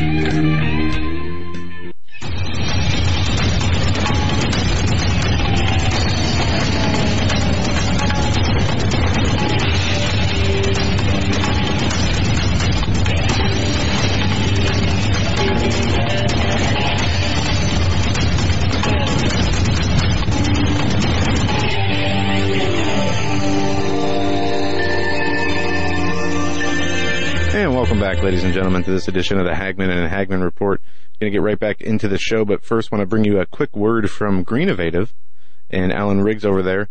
Since their launch with Hagman & Hagman late September of 2016, Greenovative products have enjoyed acclaim from our audience. Greenovative responded with changes to their product line based on the Hagman audience feedback and requests for more power.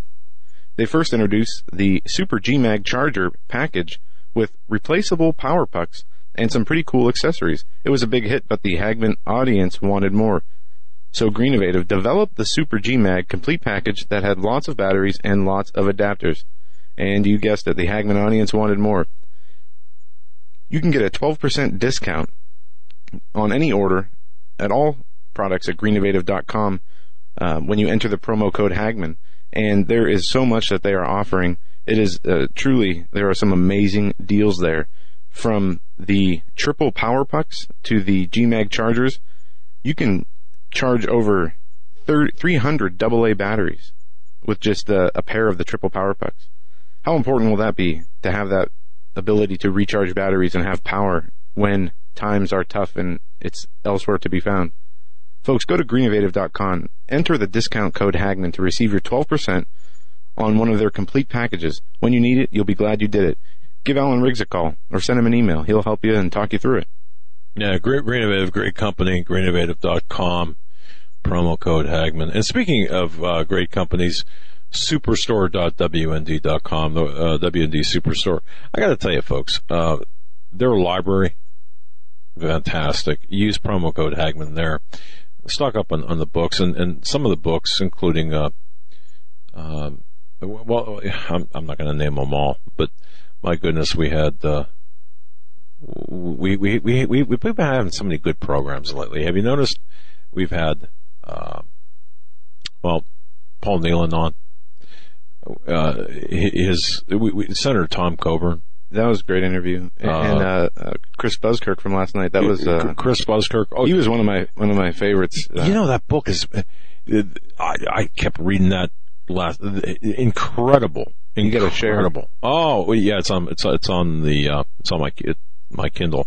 I've got one of the I've got the equivalent of like a not a Motorola, one of those old Victrolas. I don't have one of the first iPad, readers. One of the first readers. Okay, it'd be like a Windows MS-DOS kind of thing. But anyway, that's what I read books on when I have to get them. I love to hold the books, but in the electronic format, I've got like the first ever made with the green lettering and stuff. It's my wife laughs at me, but hey, that's what. Anyway, but Chris Cabot's Muslim Mafia, that was really good. And let me tell you something, folks. Okay, the Muslim Brotherhood. The infiltration during the 8 years under Obama and Clinton especially, the Muslim Brotherhood infiltration via the Council on American-Islamic Relations was really revealed beforehand in Chris Cabot's, or David Cabot's and Paul Sperry's book, Muslim Mafia, in which Chris Cabot's was the undercover operative, working undercover. And I find it very interesting. I find it interesting that many conservative Christians, or I shouldn't say many, but some conservative Christians actually think poorly or think badly of to think it's anti-Christian to act as an undercover agent. I got an email, or I got a column in some obscure blog site written about me saying, being a I understand that thinking. I can understand that thinking. Well, okay, explain it to me, though. Okay. Just one example. Okay. As you're doing undercover work or doing something that you have to lie about who you are and what you're doing for the purposes of a job or a mission or whatever it is, some people have an issue with that morally. Do you? I've thought about it before. It's, see, but you've never. Well, okay, you, so you never. When I go not worked as an operational asset for the feds or anything like that.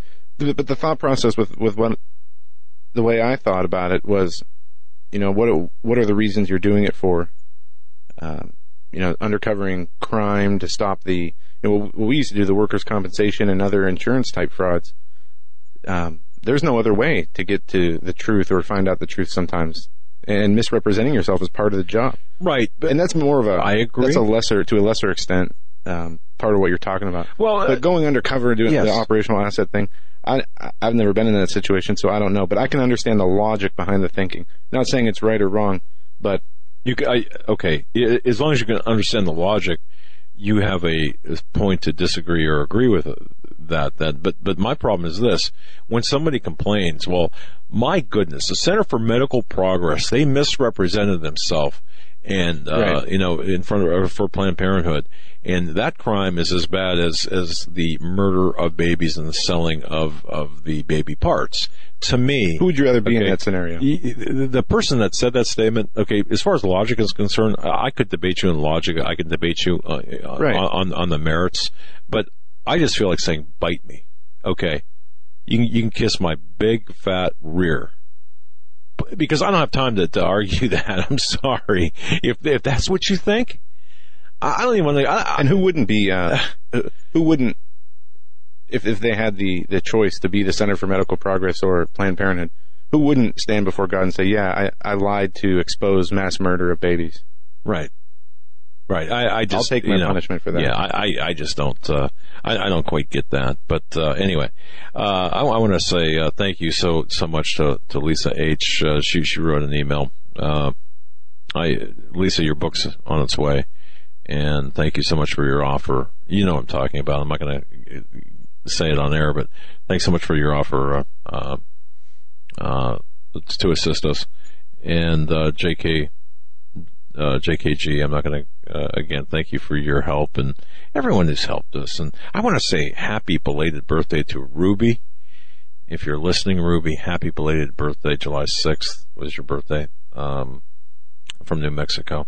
Just again, spoke with your husband today, and nice gentleman. Very nice gentleman. Interesting. Anyway, so, but one of the, I believe, one of the most important pieces of information on HagmannReport.com is it was written and posted today by Peter Chowka. Fox News turns sharply left with help from Obama's death panel doc, Zeke Emanuel. Now, you may think, okay, this is just about Fox News, and this is just a...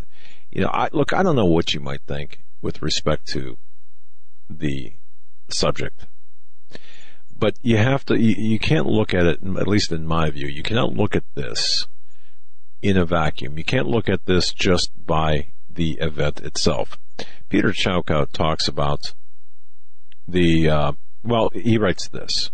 If any doubts remain that Fox News is continuing to swerve hard left away from its conservative roots, they were erased on July 16, 2017, when Ezekiel Emanuel, or Zeke Emanuel, MD, appeared on the channel's signature weekly program, Fox News Sunday, in his new role as a paid contributor. Okay, now he's the architect, by the way, the principal architect of Obamacare. And he's now speaking widely in favor of its retention as the law of the land. Okay, full stop at this point. Here's... in my view anyway, and I'm not, you folks read the article, go to HagmannReport.com, read the article.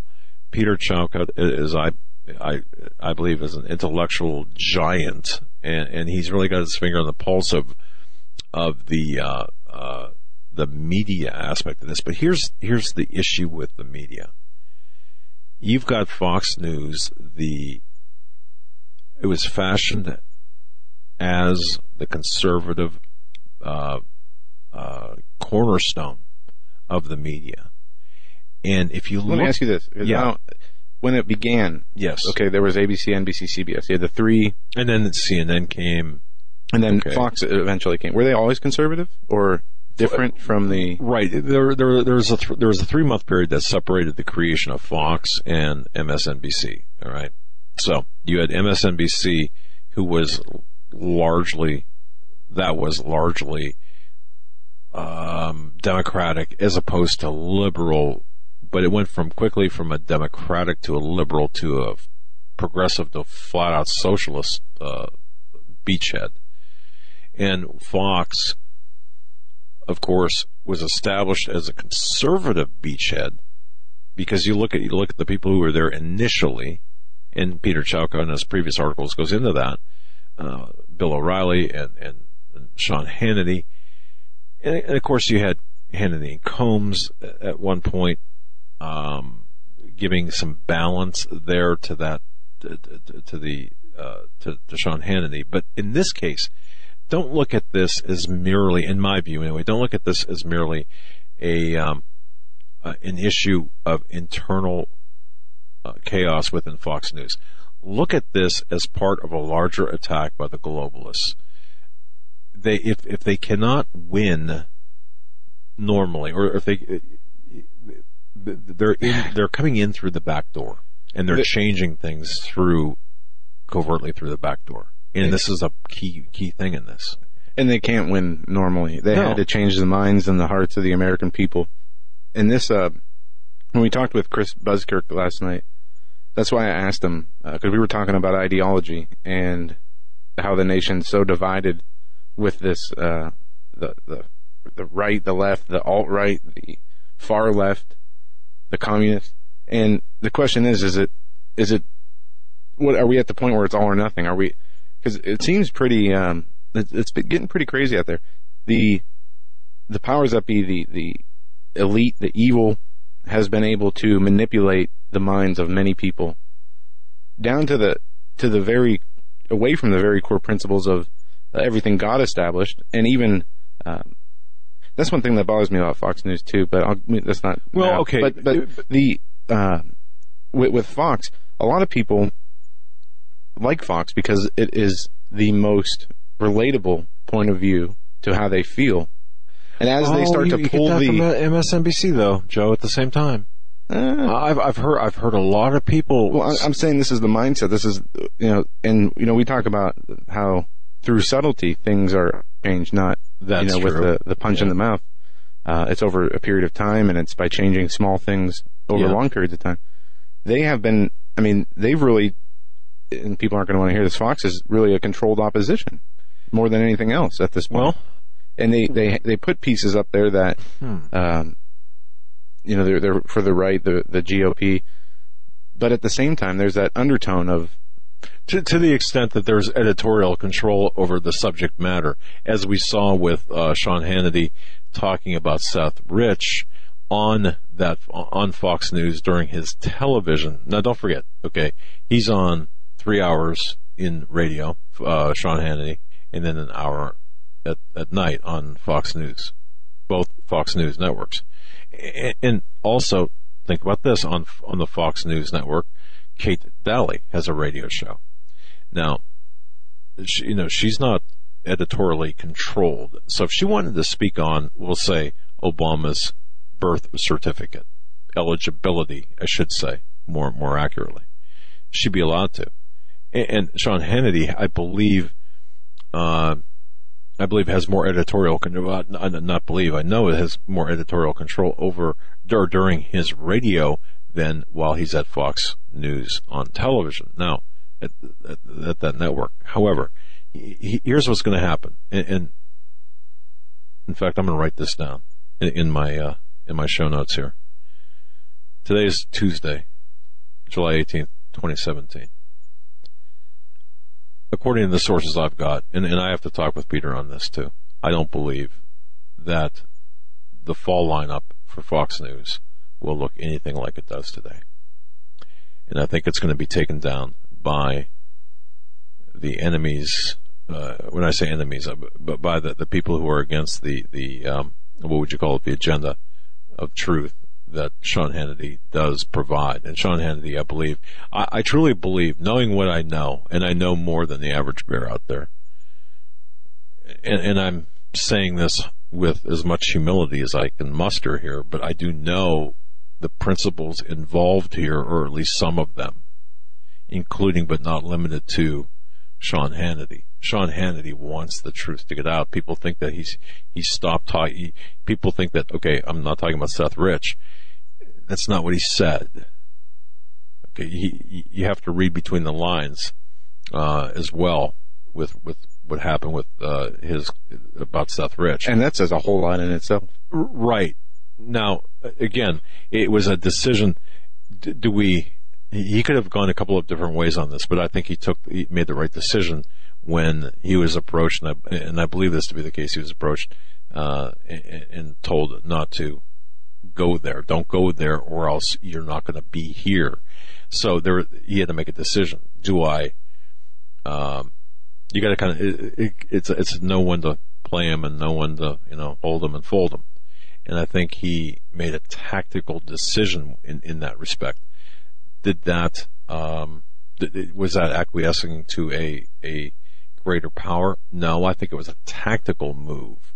But the information I'm getting right now is, come September, the lineup is going to be a lot different. And I truly believe that there will be casualties of the most conservative people at Fox News.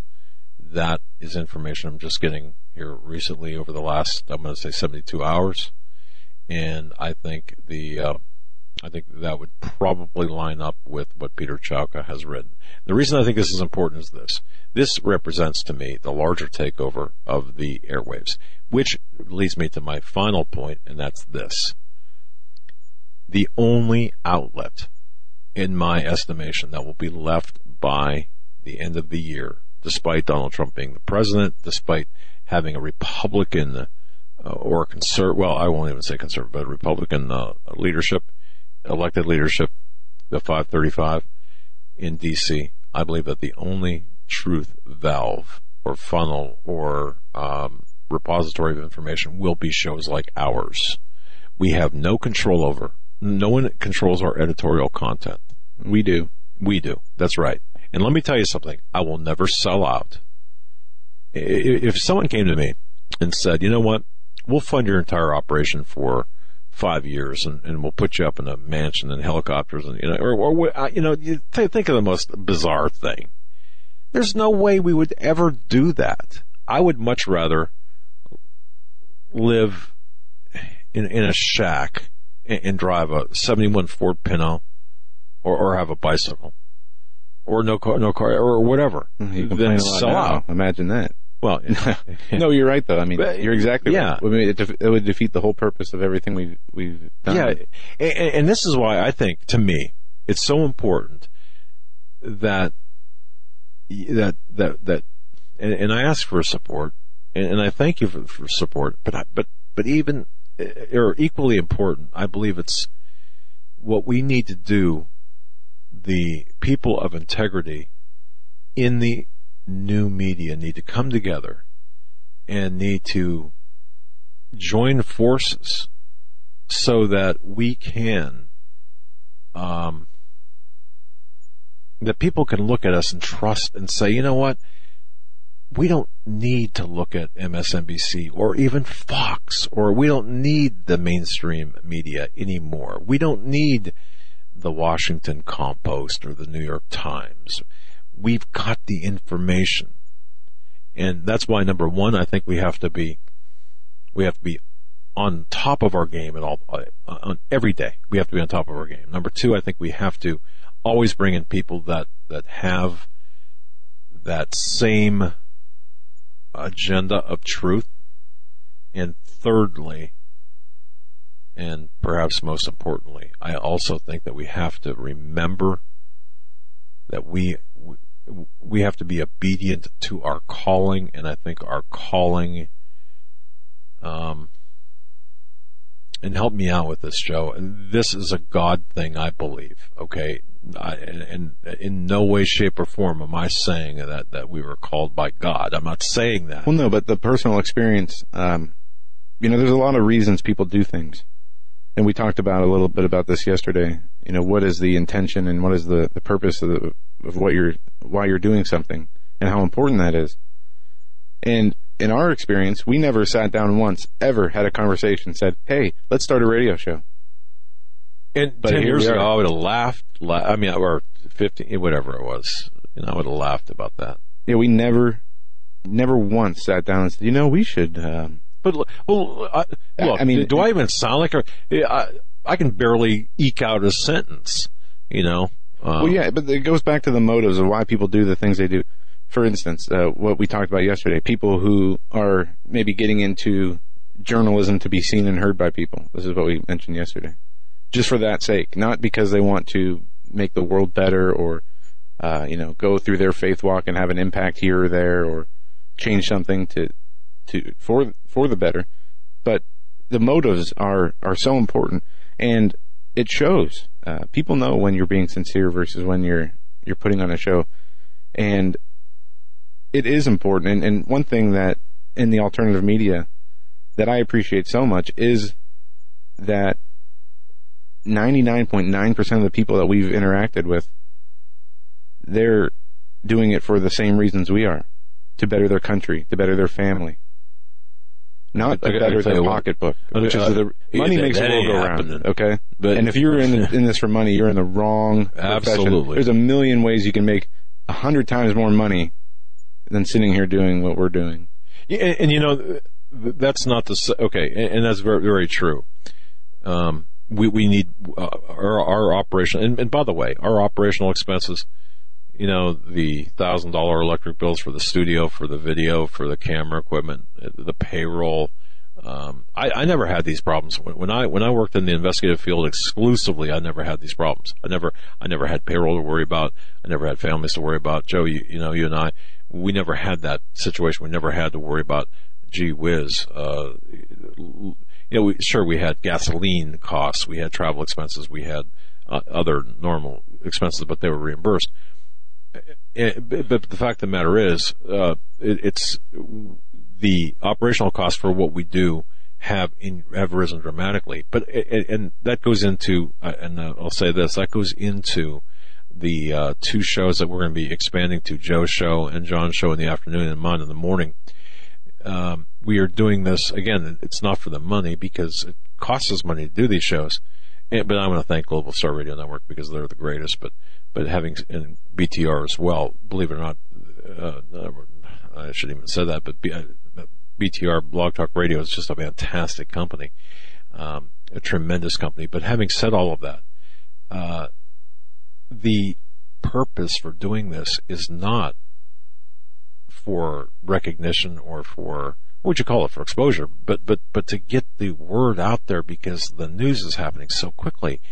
It's with the 3-hour program will be for guests like Jon Rappoport and Stan Deyo and Chris Buskirk and but the shorter programs are going to be more tailored to to the news and to current events and such. Nothing's going to change with the 3-hour program. But the other programs are going to expand what we're doing. The reason I said all of that, again, is because when you look at what we're doing, the operation, the more people that we can educate, touch, reach. And by the way, we are doing that. You listeners have allowed us to really expand our reach, and we have been getting more and more people coming to us and saying, look, you are changing the hearts and minds of people. You are informing the people. So if we can do that, then mission accomplished. And by the way, we are working, again, the infiltration of these seditious groups. And as you saw, the images, again, I have to mention this, HomelandSecurityUS.com, take a look at the 2 images, and if you have any information, please send it. Read the article and send us the information. But the reason I mention this is because this is reality. This is the real world stuff. This is not stuff from somebody's garage or in a basement or in a one room bedroom of a house broadcasting. This is a combination of broadcasting, information, but also action. And you've allowed us to get very into that action aspect of things, and build teams and work with people and really make a difference, fighting the pedophilia, fighting the seditious behavior, fighting the false, fake narratives.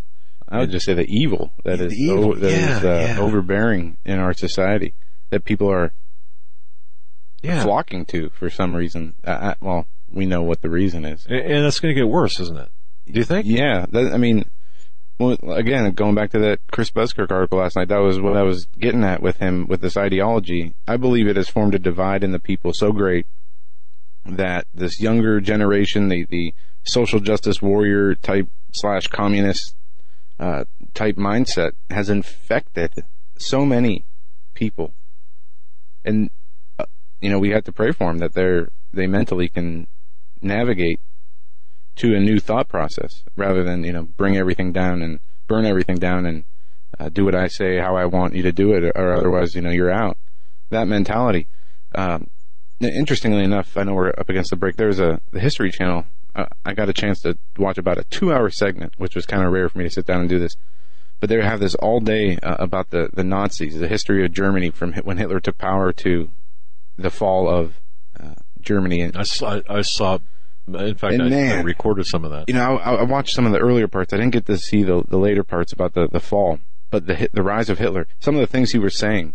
You know, one of them is how the politics have become so corrupt and divided the people so much that they need to get rid of the division for the purposes of unity to create a better country, which sounds all well and good, but he had more sinister purposes in mind, which came to fruition. Thankfully, we're stopped.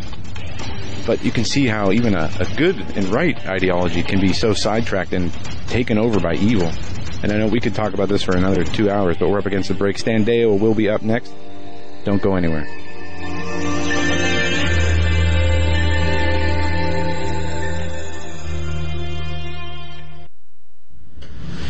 Just what kind of thriller predicts the future?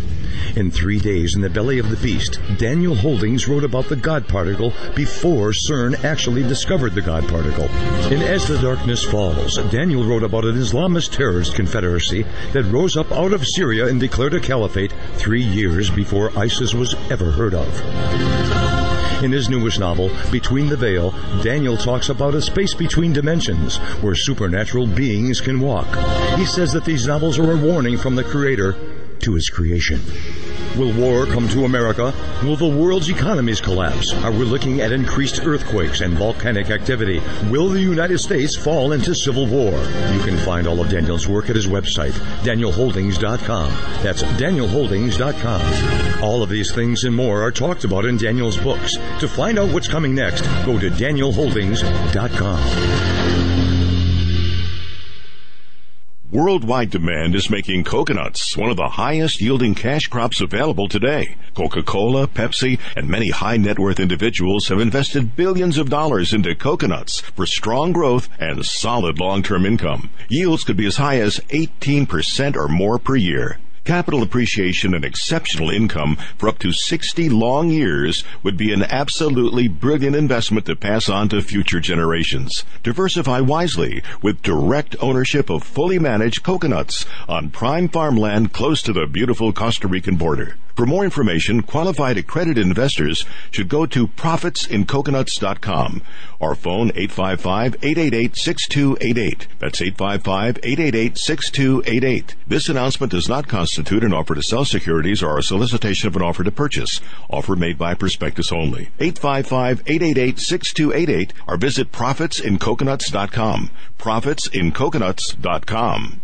You may never look at your city, town, or its people the same way ever again. Stained by Blood, a murder investigation based upon a true story by private investigator Douglas J. Hagmann.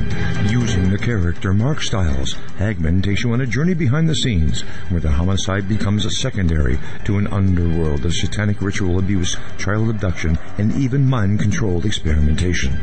For 5 years, a brutal killer remained on the loose, free to kill again. As Mark struggles to navigate the maze of bizarre twists and untangle a web of deeply hidden secrets kept by some of the most powerful and influential people in his community and beyond.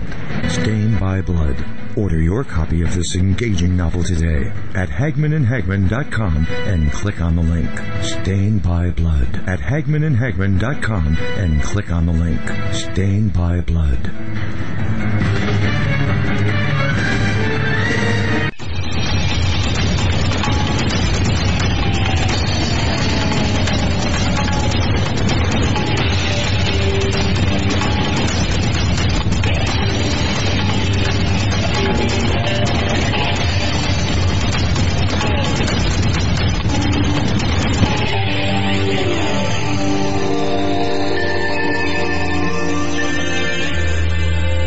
Welcome back, ladies and gentlemen, to this edition of the Hagmann Report.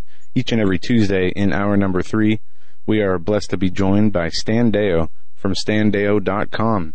And it is always a very interesting and exciting time when we have Stan with us.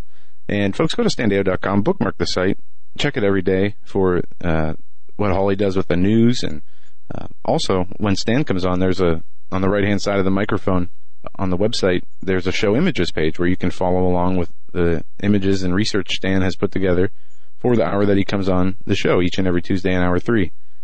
And there is never a dull moment when Stan's in the house. Stan, audio only tonight, just as an FYI. We don't have video going. So I wanted to let you know about that. And well, I can only just tell them what to look at then, right? You're going to have to. And I was just looking at your show images page. Mind pictures or whatever you call them. Yeah. Right.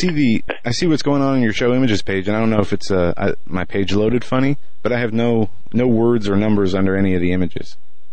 Your page must have loaded funny. I'll just reload mine and see. No, okay, everything's there. Try a force reload, see what happens. Yep. Now they left. I did reload, and they were there, and then they're gone. Maybe it's... I'll switch browsers for this. It's something on my end. Yeah, mine's good on Firefox, and also on Edge. It looks good. All right. So we're good. How you doing, Stan? Oh, you know, same old. World's coming to an end. Nothing new. Well, it's good. It's really good to have you, and thanks for carving out your Tuesday nights with us. It wouldn't be the same without you. But well, my goodness, so much going on. Yeah. Where do you want to start? Can you see the page there? Yeah. We see it. Joe, you pick because. Eeny, meeny, miny. You know, I guess let's. Wow. There's been some interesting. I see a few earthquake slides here, Stan. And we had 7.8 yesterday between Russia and Alaska up there, and there's been some interesting activity that's been ongoing. Yeah. Well, you know, Kim, one of your listeners that keeps me kind of informed about earthquake peculiarities around the planet, emailed late this afternoon and said, hey, you ought to cover this about Yellowstone, what's causing all this. And I have to admit, since last week I hadn't looked at Yellowstone again. I thought, well, things were, solved and not to worry about it. But when you look at the USGS earthquake map, you see a different story. There is a pattern to this. The seismometers around Yellowstone, for instance, all on the western side, north and southwestern side of the park, the Yellowstone Park, they are showing something that I haven't seen in a long time, and that's called harmonic tremors. Now, I in my opinion, and I'll stress it that way, in my opinion, this is something to be concerned about. I'm looking at the USGS as I talk to you here, and the green picture that I showed you there, that lets you see where the mountains are around the Yellowstone Park and off over into the edge of Montana. Now, that I'm looking at image 46, if you bring that up on your screen. What is really interesting about this is these are known fault zones that USGS has created from data saying the yellow to orange areas are intensifying as you get more yellowy-orange to strong seismic potential. Now, up in Montana, where this flurry of quakes, swarmed for the last 2 or 3 weeks, has been occurring, you see no kind of high-risk tremor evaluation by the USGS. It's just kind of a low-level yellow. And yet we've had hundreds of them in that location in the last 3, maybe 4 weeks, I guess. And if you look down into the very northwest corner of Yellowstone, you see a cluster there, several hundred there, maybe even over 1,000 now. Small quakes and tremors in an area there near Madison River and Maple Creek and that sort of area there of the Yellowstone Park. Now, are they connected? If they are, this would indicate to me an interesting problem in the making, because this whole kind of seismologically fault zone warning type thing USGS put out in this map. This does show a weak kind of pattern coming from up in the Montana Quakes, curling around in through northwest corner of Yellowstone and on down toward the Nevada and California type region of the map. Now, is this starting to break up for some reason? Are these fault zones starting to become more active because west of that line, you're into the zone that is highly prone to earthquakes in the western United States? So I asked myself that, and then I went over to image 47. If you click on that now, that'll take you to about 45 minutes ago, looking over Yellowstone Park at the active seismometers they've got there. And that's just, today, last 24 hours, it's showing. And if you look there, you'll see some of them on the left-hand side and down to the south left-hand side and the top, have a lot of these little red indicators that say an earthquake occurred. It was notable. It was above the background, 1 or 2, 1.5 type Richter type earthquakes. And if you look over to the right of the screen, you will see nothing. There's 4 or 5 of them in the top right-hand corner that are blue with lines. But you see an interesting thing. And if you enlarge that picture to its screen snap size, you'll see there at Mirror Lake and Pelican Cone and Joseph Cote, Soda Butte, all those over there and down into Lake Butte and the promontory, they're showing these kind of almost eye-twisting Moyer patterns of little dots or something, little bleeps on the seismometers occurring, strangely enough, every 1 minute on one of the holes and on another one every 1.5 minutes or so. So that's between 58 and 70 little seismic events an hour.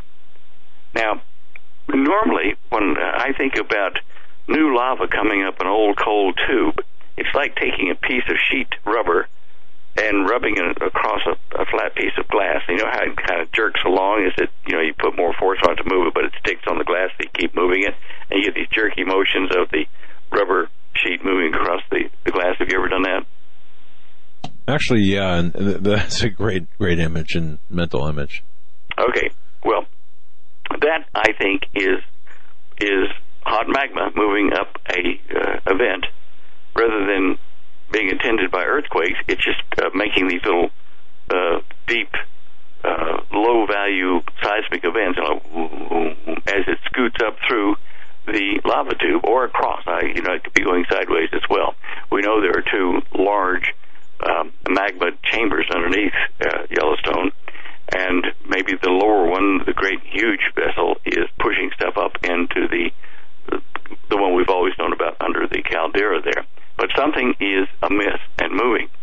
So if you go back to image 47 to the text part where it says click here to harmonic tremors at Yellowstone last 7 days, you click there, and it has the map or all the earthquakes or tremors that have been occurring at these 7 major spots.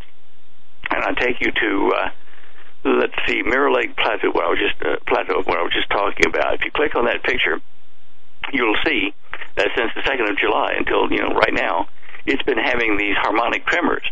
So underneath or near to Mirror Lake Plateau, some kind of magma must be moving. If this were the only one of the seismometers that was showing this kind of activity, I would think, well, maybe we're getting excited about nothing. But look at another one, completely different than that. Look at Pelican Cone. And Pelican Cone, if you look there, clicking on that, which would be image 7, if you click on that, you see it has harmonic tremors as well. Now, why? The 2 sites, Mirror Lake Plateau and Pelican Cone, are on the northwest corner of the Yellowstone Park. So maybe whatever was generating it is over there, moving under those 2 seismometers. I don't see too much harmonic motion going west, but I do see, earthquakes. And if you click on, say, click on Maple Creek, image number 2. You'll see there that it's been having spotty, regular, small earthquakes all along for the last, 2 weeks. You can see on the calendar there from the 2nd of July till today. So why is this? What is causing this activity at Maple Creek and at Madison River? If you're at Madison River, it's slide one. And it's got a lot of smaller value earthquakes, a lot, and somewhat regularly spaced, but, you know, they're not exact like the others with the harmonic tremors. These are things like cracks forming in existing tubes to the surface or across, you know, left or right. I don't know how they're doing it, but there are cracks occurring in the crust and making these small little tremors. They're not like harmonics on that side. They're actually making new ground or new caverns appear. Moose Creek shows the same thing. And so I say, well, okay, guys, keep your eyes open, because with all the earthquakes opening up in Montana, which is along the threat line that the USGS has had for some time and shows us in slide 46, because of that, and the harmonic tremors in Yellowstone, I'm wondering if that whole area from the Montana Swarm all the way down to the southwest end of the Yellowstone Park is not, you know, rearranging itself and moving magma underneath, causing the harmonic tremors and the earthquake, the small seismic event on a regular basis. It's a time, I think, to be a little concerned. We're seeing earthquakes of larger values around the planet, and this may all have been due to movements of magma and earthquakes, you know, prone zones underneath Yellowstone and Montana. It may have all been prone and primed, ready to you know, become an earthquake or a tremor, but it didn't happen until, say, a CME wave hit the planet, hit our magnetic field, and shocked, you know, that area and possibly caused some kind of magnetostrictive force that caused it to go ahead and convert now instead of later. We do have, you know, a solar eclipse to consider, which will change some of the gravitational parameters on the earthquakes across the United States. So it is time to look at these things very closely and perhaps to make your earthquake preparations now, you know, like prepare. Preparing is not always for the loss of the government or alien invasion, that kind of stuff. Sometimes prepares very practical reasons for earthquake and volcano. So sure. That's the first two slides of tonight, and that's, you know, if you got any questions about that before we go on? Not really. You know, there's been some question as to what's going on in Yellowstone. I think you addressed that both last week and this week very well, and we're just going to have to continue to listen to what you say and monitor it.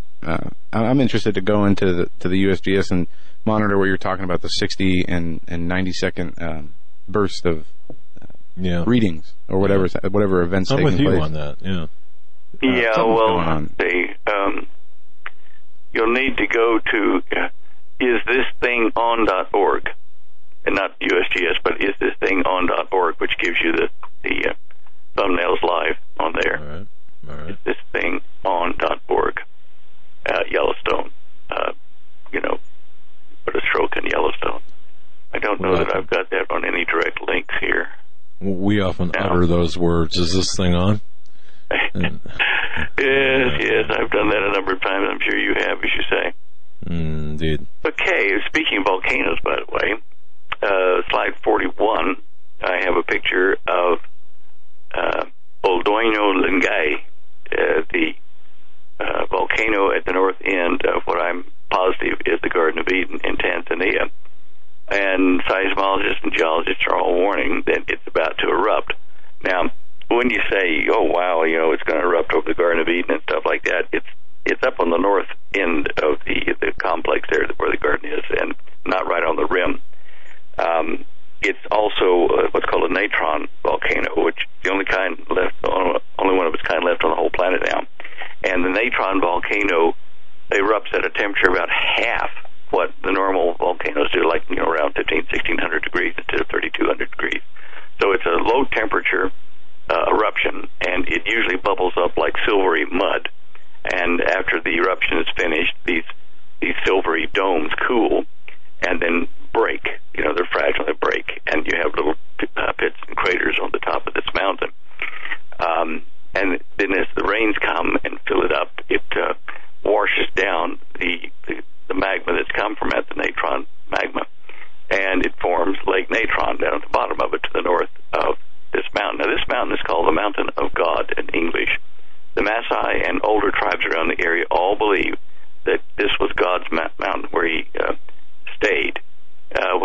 creating man in the Garden of Eden below in the Ngorongoro crater. Now, I've called or actually emailed one of my friends over there that has a safari company to take people around the Ngorongoro and the Garden of Eden, and the guy, and he's trying to get some photos for us, current photos. I'm sure the news people will get them, but as a tour guide around there, he knows the drama and talks to the locals about what they're thinking this means. And for us, of course, with the situation of the world like it is, and being the mountain of God right next to the Garden of Eden, and that's starting to erupt now, and it does that, every few years, but it's interesting that we're getting a good eruption coming out of this at the time the world is just about to explode itself. Okay. You can click on the text under that picture or image 41, and it'll take you to the New Scientist article about that, and tells you that it's going to be such an eruption that it will flow downhill and cover up some of the ancient footprints they found from, 19,000 years ago by their reckoning in the fossilized mud beds between there and Lake Natron. Anyway, you can read the article yourself, speaking of volcanoes and things like that. Okay. Where to next, Stan? Well, a little bit of fun. Down at slide 35, you see a lioness with a little cub feeding off of her. And if you click on that picture, I've made it a bit bigger. And this little guy is a leopard, and that's not his mother. First time they have a record of this, where a lioness would actually let a foreign, not a lion cub, but a leopard cub, come and feed off of her. She's treating him like, a baby. And if you click underneath slide 35 with the text, it takes you to the story about it. And that is worth going to because it has a number of pictures that the photographer took, probably about 8 of them, during this feeding process here. And this occurred over at the Ngorongoro crater, the Garden of Eden type place. I thought it was an interesting thing for people to, just as a light note, to see what's happening there. Hey, did you see where that the giraffe didn't make it, the baby giraffe that everybody was watching him be born, and he died? No. I think you'd see something about that. Okay. I thought that was over a long time ago. What, that he died?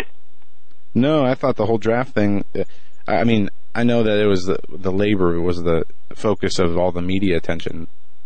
Well, go to the bottom of our website, standeyo.com, and at the very bottom, and you'll see a picture of a giraffe, and it's the little guy, the baby giraffe that everybody's been watching, but he couldn't digest his food. He had some kind of a genetic anomaly, and they patched through things in his neck and everything trying to save him, but he didn't make it. His name was Julius, nice-looking little critter, but anyway, they tried their best to save him, but he died. Oh, man. They put him down in the end because they knew that he couldn't recover. See that article? Yeah, that's a sad ending to a more feel-good type story. That's unfortunate. Wow. Yeah, I know. It's sad, isn't it? That is sad. Those things happen, but still. Yeah, Hollywood just reminded me there's a story on the site that is... Well, it's in video form, but where a dog rescues a deer that was outside in the water. I saw that on Fox and Friends this morning. Yes, the dog dragged the deer to the shore. Yeah, and then he got the deer on the shore. This dog swam out, grabbed a deer, baby deer that was swimming in the lake, drowning in the lake, dragged the deer back to the shore, got him out of the water, and continued to try to coddle him, I guess, and get him back up on his feet. And it was good. Yeah. It was an interesting story. Yeah, he pulled him apparently toward the shore and got him there, and his eye had been hurt, the little deer, and then he panicked and went back out, and they had to send another team, out on boats to get him. But nobody asked that dog to go do that. He just did it on his own bat, saying that creature needs help.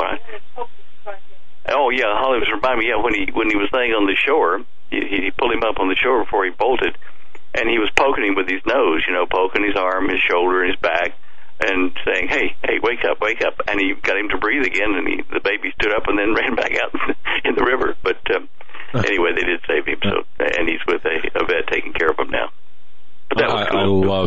love good dog stories. I really do. And Stan, you know how much we think of dogs here as you do, and stories like that to me just prove. I just believe that dogs are really God's gift to mankind. I do too. You know, and wow, that the cross species aspect of that as well. And it's interesting. I just have to say this because we're getting close to the break here. Of course, our studio dog lady, Jackie, brings in her small little pup Theo, and it's amazing to watch how. Well, just for example, yesterday, Theo, the smaller dog, younger than Lady, was chewing on a bone and started coughing, not choking, but almost choking, coughing. And Lady had jumped. She was lying on the couch, and she had jumped off the couch onto the floor where Theo was when he began to cough or appear to choke or to appear to be in distress. And she watched over him, you know. And I thought, wow, you know, just that level of concern and that knowledge, that dynamic was just to me was fascinating. But I digress. I like a good dog story.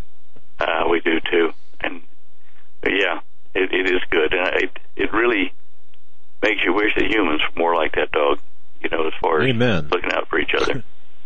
Yeah, that's true, and it's the compassion showed by animals, especially dogs and domesticated animals. The compassion showed is just heartwarming, and indeed it is. Wow. But that deer story is something else. That was on Fox as well. That's wow. Yeah.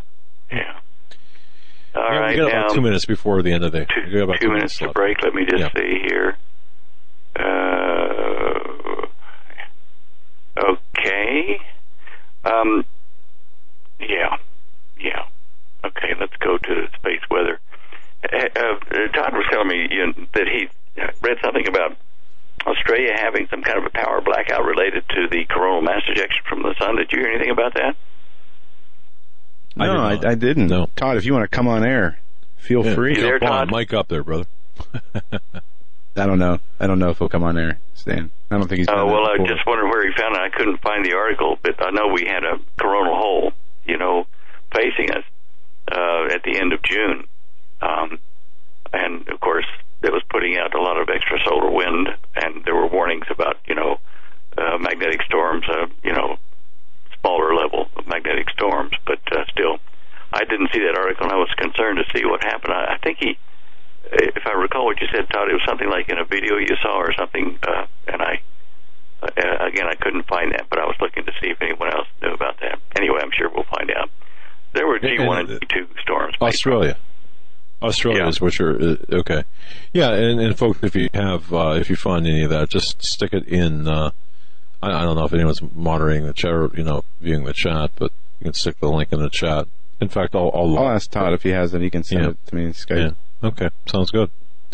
Well, folks, we're listening. Or you're listening to the Hagmann Report. Our guest, Stan Deyo, standeyo.com. And if you don't have it, now's a good time to buy Dare to Prepare.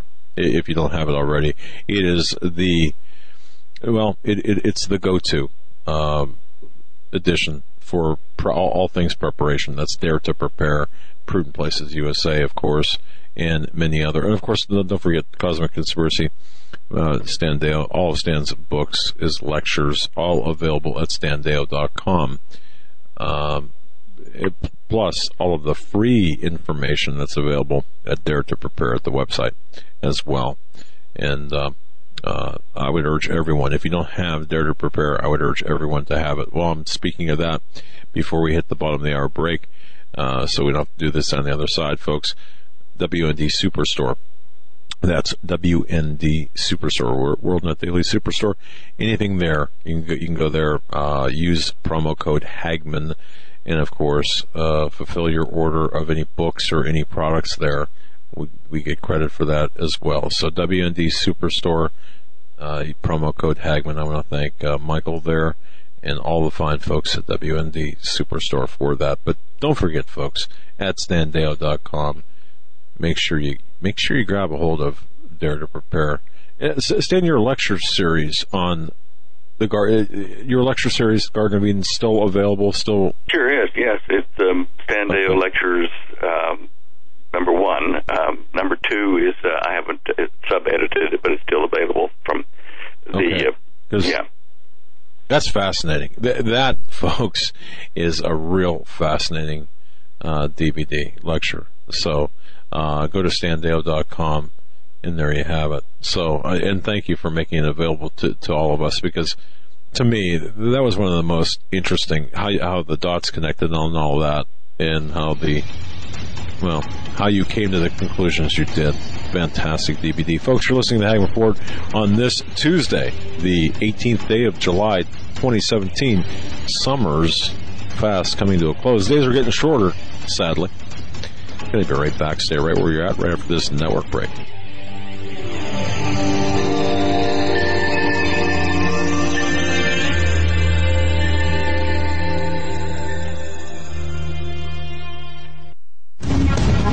Visit HagmannReport.com for the news and articles that matter most. Stay tuned. We will be right back. Shall be great tribulation, such as was not since the beginning of the world to this time. No, nor ever shall be.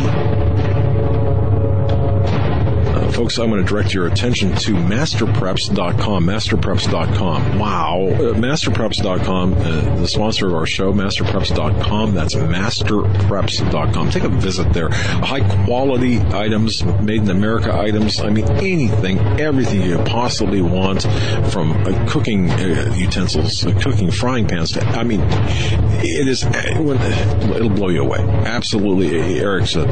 It's insane. I mean, wow. Look at the products. Folks, visit masterpreps.com. Again, welcome to the Hagmann Report family, masterpreps.com. I mean, wow, it's insane. Masterpreps.com. Are you ready for what comes next? Hi, I'm Grace Gonzalez from Chang Post in the Woods. We are an American family-owned company, founded and built on skills and knowledge gained from responding to 18 major disasters in the U.S. and around the world. We found that most people don't have enough food and water to survive, let alone any medicinals to save their life. We're offering 25% off our must-have American Heritage Remedies Kit. It contains 12 homeopathic remedies, a booklet that goes over everything in your kit, and our brand new book, Major Disasters Lessons Learned.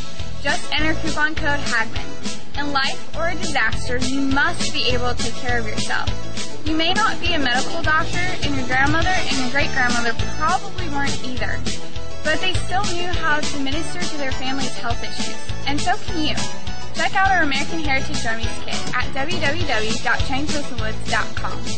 Your life may depend on it.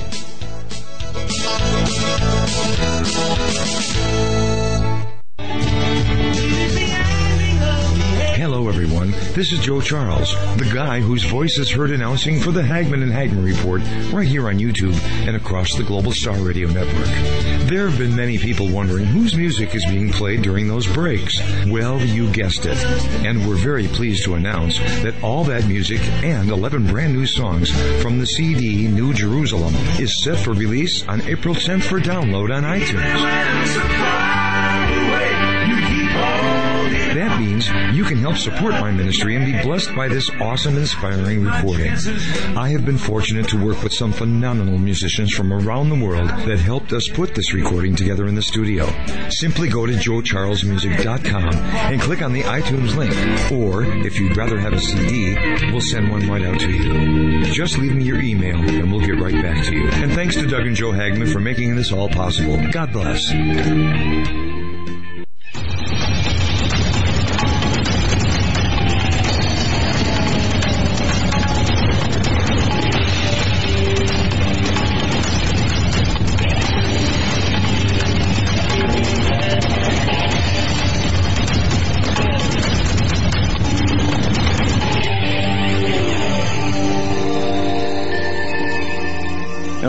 back, ladies and gentlemen, to this edition of the Hagmann Report.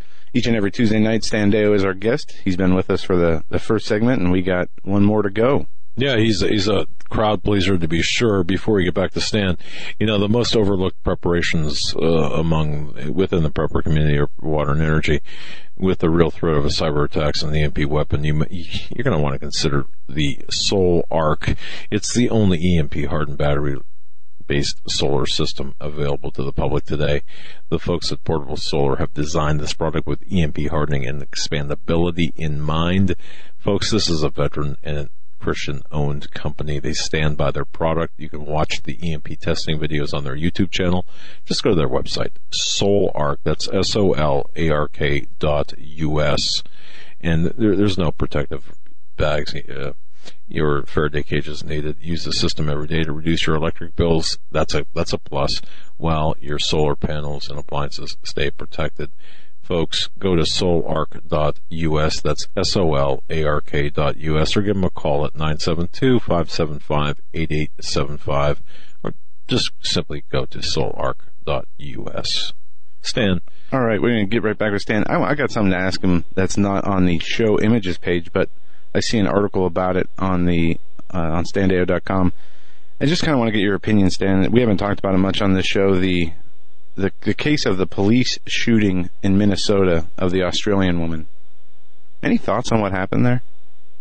I haven't seen an adequate explanation of it myself.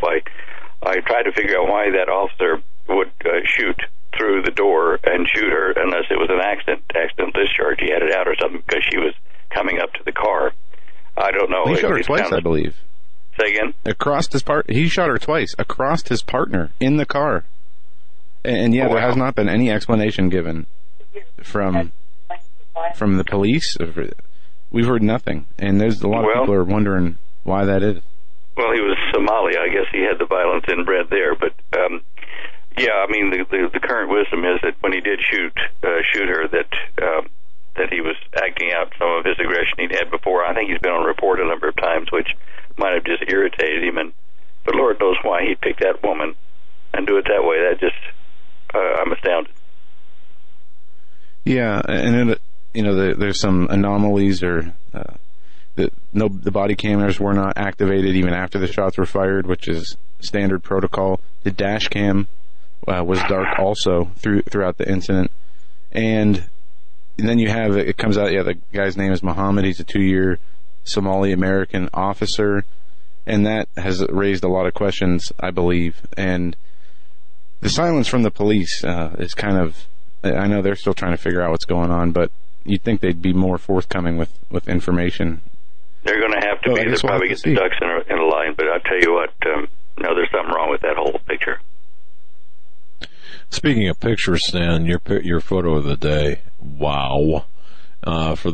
Simply put, for those people who have not seen it, and wow. Just joining us maybe for this segment... Australia on the shore, lightning hitting the water. I'm just curious, how far away from that point of striking would tickle your toes, so to speak? Well, hitting the ocean like that, you're probably pretty safe, probably a couple 100 yards, something like that. It'll go straight down into that salty water, straight to the earth, ground, and won't be looking for someplace else to go. Now, remember, this is time exposure, so there was, as the cloud producing lightning moved a bit, she had 1, 2, 3 major strike points. I have been standing on a hilltop on, red, sandy soil with pine trees around me with some other guys, and lightning struck a tree just probably 20 feet away, and...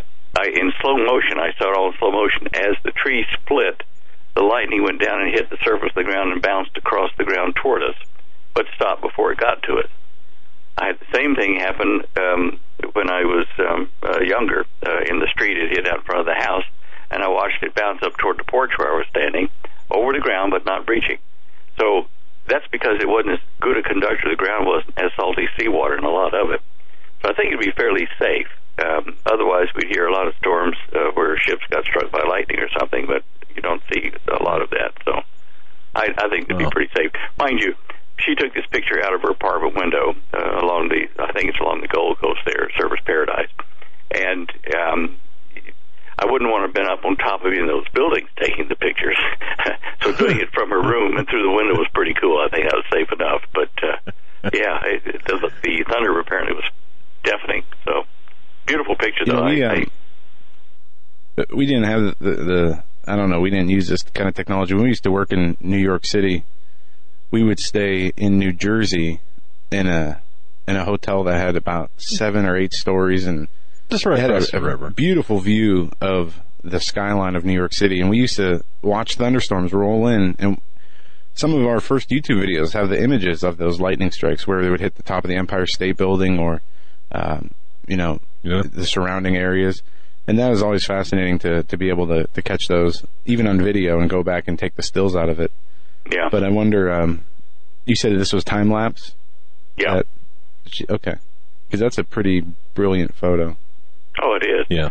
You can see the city lights down the street there and, the orange lights and stuff like that.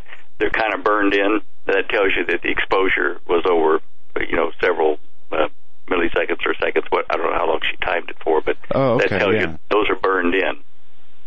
I see that the car lights, the headlights are just long street, so you're saying that those are burned. Okay. Yeah. So her lens is open for shutter for X number of seconds or whatever. That's the way we all do it. I mean, you go out there and you put it on dark settings. You have to f-stop it way down. You use your slow ISO ratings, like 200 or 400. And you open up your, you focus on infinity out there, and you open up your shutter, and with the cable release or with the time release, and say, I want it to go for 20 seconds. I'm gambling there's going to be a strike out there within 20 seconds. And 20 seconds goes by, no strike, so do another 20 seconds, and you go like this through, a period of time until you actually get a score. I've done that a number of times out here when we get interesting lightning strikes. Hey, before we went to break, Doug, we were talking, or you were, about the Garden of Eden thing. If you go to our homepage where you got this pick of the day, go to standeyo.com, and just roll down just a little bit, you'll see a big YouTube sign there. If you click on that, it will take you over to my YouTube channel, and there you will find that I talk about, at a conference, about Atlantis, the discovery of that, what caused the Great Flood of Noah, as linked also to the Garden of Eden. So you've got access to the Garden of Eden on DVD, but if you go to that site and click on the thing that says Atlantis Discovered Finally, high-resolution copy, you'll see kind of the words Atlantis written over the Saudi Peninsula, all in color. And if you click on that, you'll join another 464,000 people that looked at it in the last couple of months. Quite a popular lecture. Wow. They looked at that copy, and they looked at the one where it says Atlantis Discovered Finally, but it's not the high-res copy. So if you add those two up, you get how many visits we've had, which is really quite phenomenal. Anyway, wow. Thought I'd share that with you since we were talking about that before the break. And you guys keeping an eye on Zion oil shares over in Israel? Well, they're in Dallas, but, they're operating in Israel. No, but since you had mentioned the oil last time, let's talk about this. Significant indeed, I think, in terms of the context of the timeline of which we're in, I suppose. Yes. Several things are happening worldwide. The Saudis have, the controlling interest, probably 100% of the shares nearly in Aramco. And they produce the oil, majority of it gets exported over the United States and various other countries. Well, they are now claiming, the Saudis, that they're having trouble with an inlet cooling pipe, or it takes seawater in to the well they've got there and drives it back down to the formation to maintain formation pressure. So the oil keeps coming out the other end of the formation. Well, anyway, that they're going to have to shut that down because they can't keep running with the saltwater pressure tube being eaten, away by the saltwater. That's going to delay or stop the production of 900,000 barrels of oil per day from that well, which I can tell you right now is probably a good idea to, if you store gasoline, to go out there and get a bit now while the prices are still low. Until the Trump initiative with the pipelines and various other things he's doing start to produce the oil and the volumes we need here, to be totally independent. We are subject to the price being driven by the Middle Eastern oil barons. Now, looking at Zion Oil, that's a Dallas-based company, Bible-believing people, Zion Oil, and they've looked for a number of years. They've dug wells, drilled wells in the southern part of Israel where they could get permission to drill, because you can't drill unless the Israelis give you permission and a site permit on the lot that you want to drill in. They have now been drilling for a couple weeks, a little bit less, in the kind of near the western shore of the Sea of Galilee, but in what's part of the Megiddo Plain, for Armageddon, that area. And they are about 3,300 feet or so deep at the moment. They've got another 12,000 feet to go, nearly 2.25 miles to go down to get to the oil formation they think is down there. Now, I've been in contact with them. I've shared the stuff I put up on the website here about where I think the oil is by the literal examination of the Hebrew, which tells you what kind of stone will be found, where they drill, and it will be in the toe of Asher. We know where that is. Where Zion Oil is drilling, they are down a few miles to the east of that. And I've shown them where I think they better try to get permits to drill. And if they can't get those permits, it's probably going to be because the Israelis have already figured it out and won't permit that area. That's just a guess on my part, and I wouldn't blame them for that. But if you go over to my show images page, the normal show images page, right down at the very bottom, slide 4, read the importance of strategic oil in Israel. And if you get onto that subpage, I've got maps. I show you where the oil, I think, came from to flow right in. I traced it, in the geological strata, painstakingly. And you'll see that there's an overview of the area with names. And there's going to be 2 little red circles, which I found in all of Israel when I was looking for outgrowth of basanite, which is what's called flinty stone in the Hebrew, about where they will drill for the oil. And that is exactly in the toe of Asher, outlined in yellow. Now, the fact that these guys are not at the toe of Asher, but are further up to the east of there, is not a great drama. They may be getting oil there, and it may encourage a lot of other people to drill up where I've suggested. I also notified the Israeli government. I sent them the details of this at the same time, and to one of the universities that's been doing geological surveys in the area. So they will, if it's there. And this is, I think is where it's going to be. I have definitely pinpointed within a few hundred yards where they need to drill, and that's pretty specific. The Hebrew that you have highlighted. Okay, wow, this is fascinating. Yep. Are they? Are you allowed to tell us? Are they listening to you? I mean, I don't know. I didn't get any feedback except from one of the people there at Zion. Thank you for the stuff, and we'll consider it. That's fine. But other than that, the Israeli government has not responded, and I wouldn't expect them to if the oil is there or if they're going to go search it out and see if it is there. True. I mean, they read the Hebrew same as the rest of us. They study this, that it's in a flinty stone in the toe of Asher, and so you go back and look for the oldest records trying to figure out what the toe and the foot of Asher, where it would be. It's not going to be toward the Mediterranean. It's going to be in toward the Megiddo. And then you look for flinty outcrops, flinty rock, basanite outcrops in Israel, the geological maps. And surprise, surprise, there's 2 of them, and they're right there next to the petroleum drums and the toe of Asher. They need to drill underneath that area where they are already with the drum. They're storing the Mediterranean gas and oil, into these petroleum oil field there at Elroy Petroleum Storage Facility. And that's just, quarter mile, half mile away from where I say they need to dig or to drill. Anyway, wow. That's, I've shared, I've done what I can, and, if they don't salute, that's fine, and maybe it's a wild goose chase. Maybe I don't know what I'm talking about, so.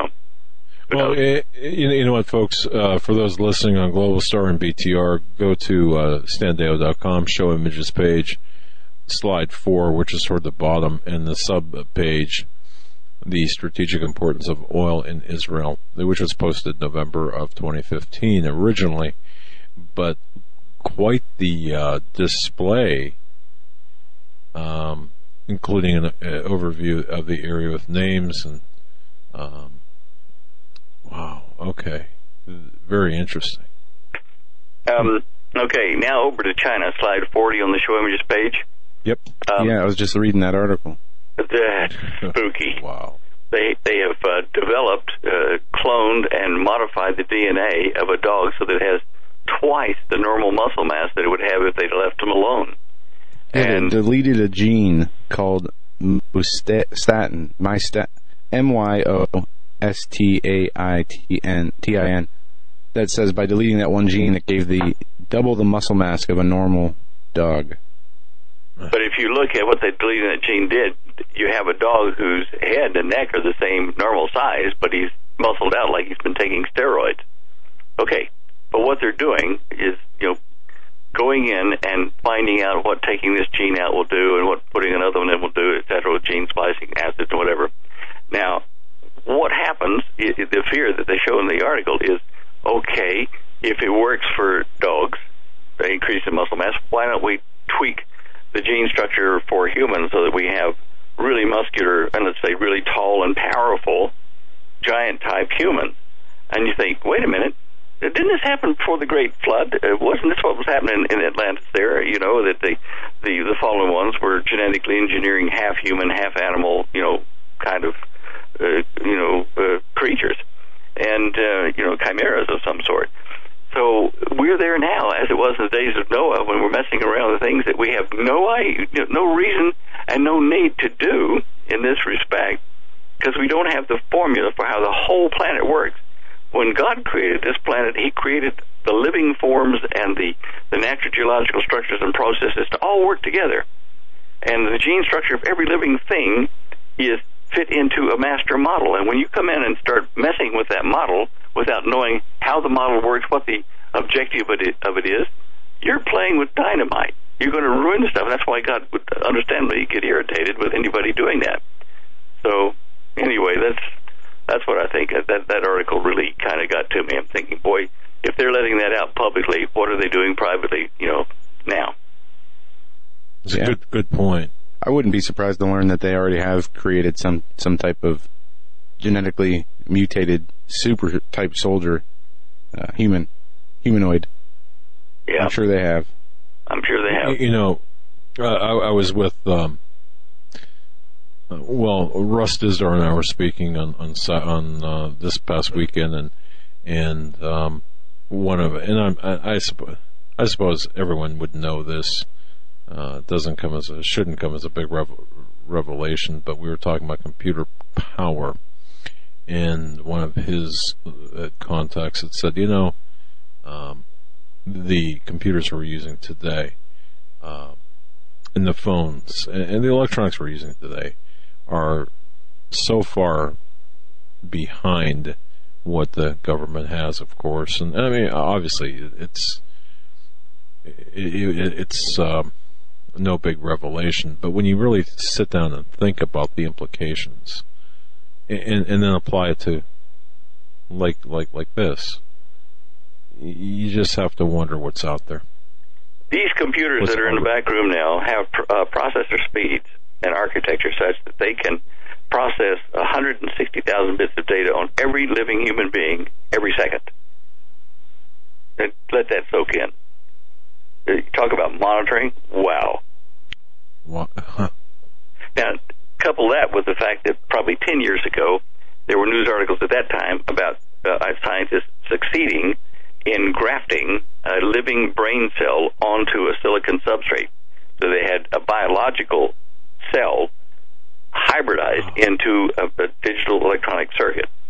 Now, the thoughts at the time were, oh, good, we can make data chips, with the Encyclopedia Britannica or the Internet in it, whatever, and we can implant those into the human brain because we'll interface them with little,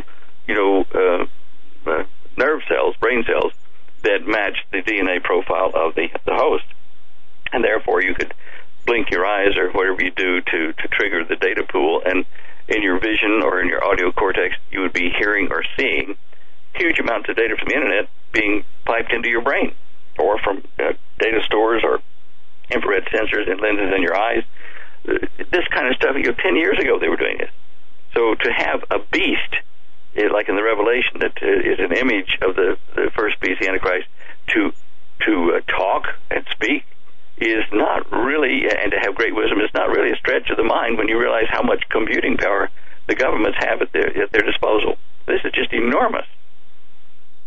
It was one of the first things I talked about before I even wrote The Cosmic Conspiracy years ago was, folks, I've seen what they can do with 3D imaging over at NASA, and I showed them, from a movie in Hollywood. And these were tests at that time with the computing power we had then, which was kind of like a pocket calculator in the old days. It was not a lot. It was a Z40 chip or something like that, where a Z40 chip where you have, maybe 2 or 3, or maybe if you stretch it, 8,000 commands you can use in memory storage. And that today would not even take up a microdot of the paint on your telephone. It is so much more powerful today. So going back that far, in 1978, I was telling people, look out, this is coming.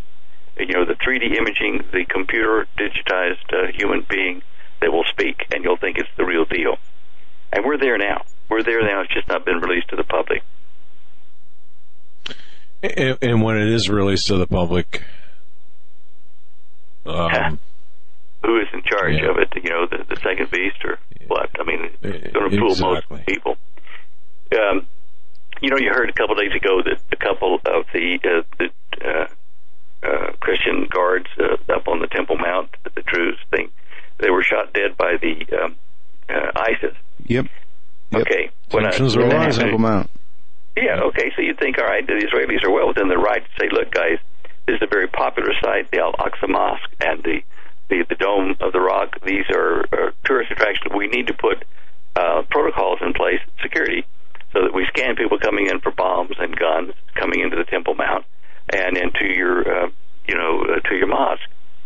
Well, the mullahs, the Muslim people there that handle the mosque and the dome said, no, that's not going to happen. We're not going to submit to metal scans coming here onto the Temple Mount. And so they boycotted it. A few people did go into the mosque and went through the security protocols, but they even went out in the street and threw rocks and rioted at the Temple Mount against the Israeli police up there trying to protect them from terrorists. Now, the Israeli police are there to protect even the Muslims there, right?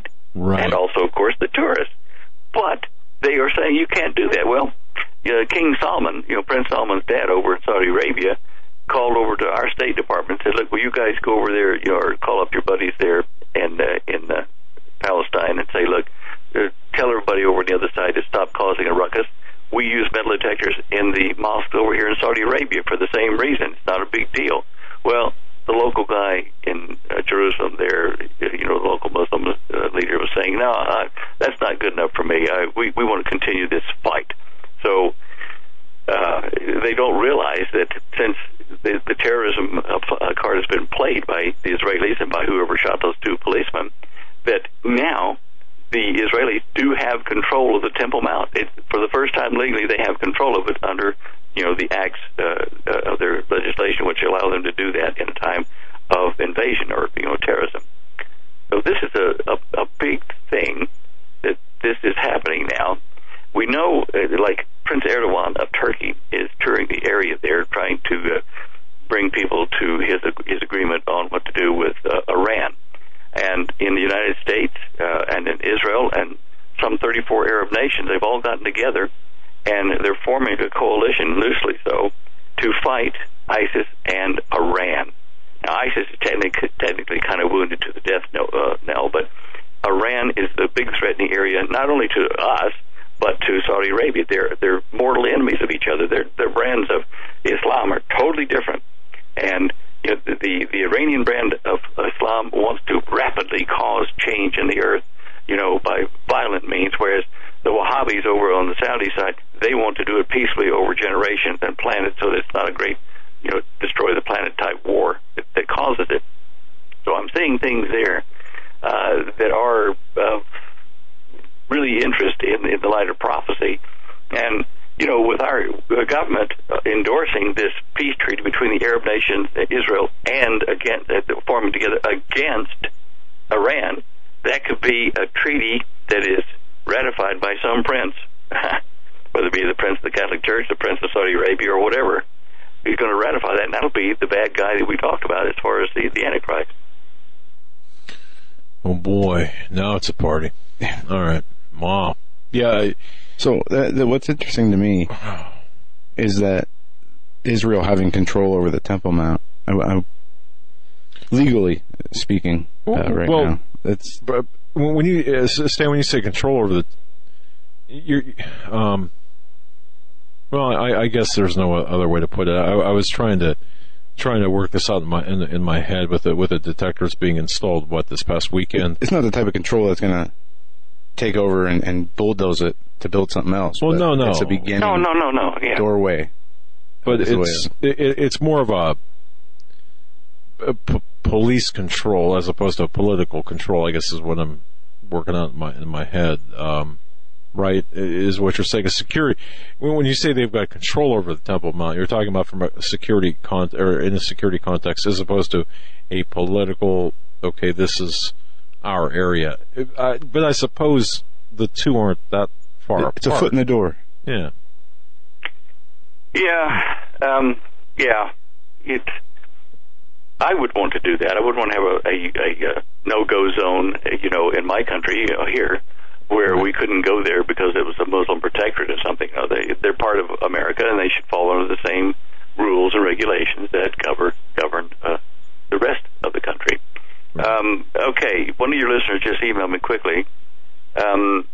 You need to look up, it occurred July the 18th, as today, what just happened over Australia.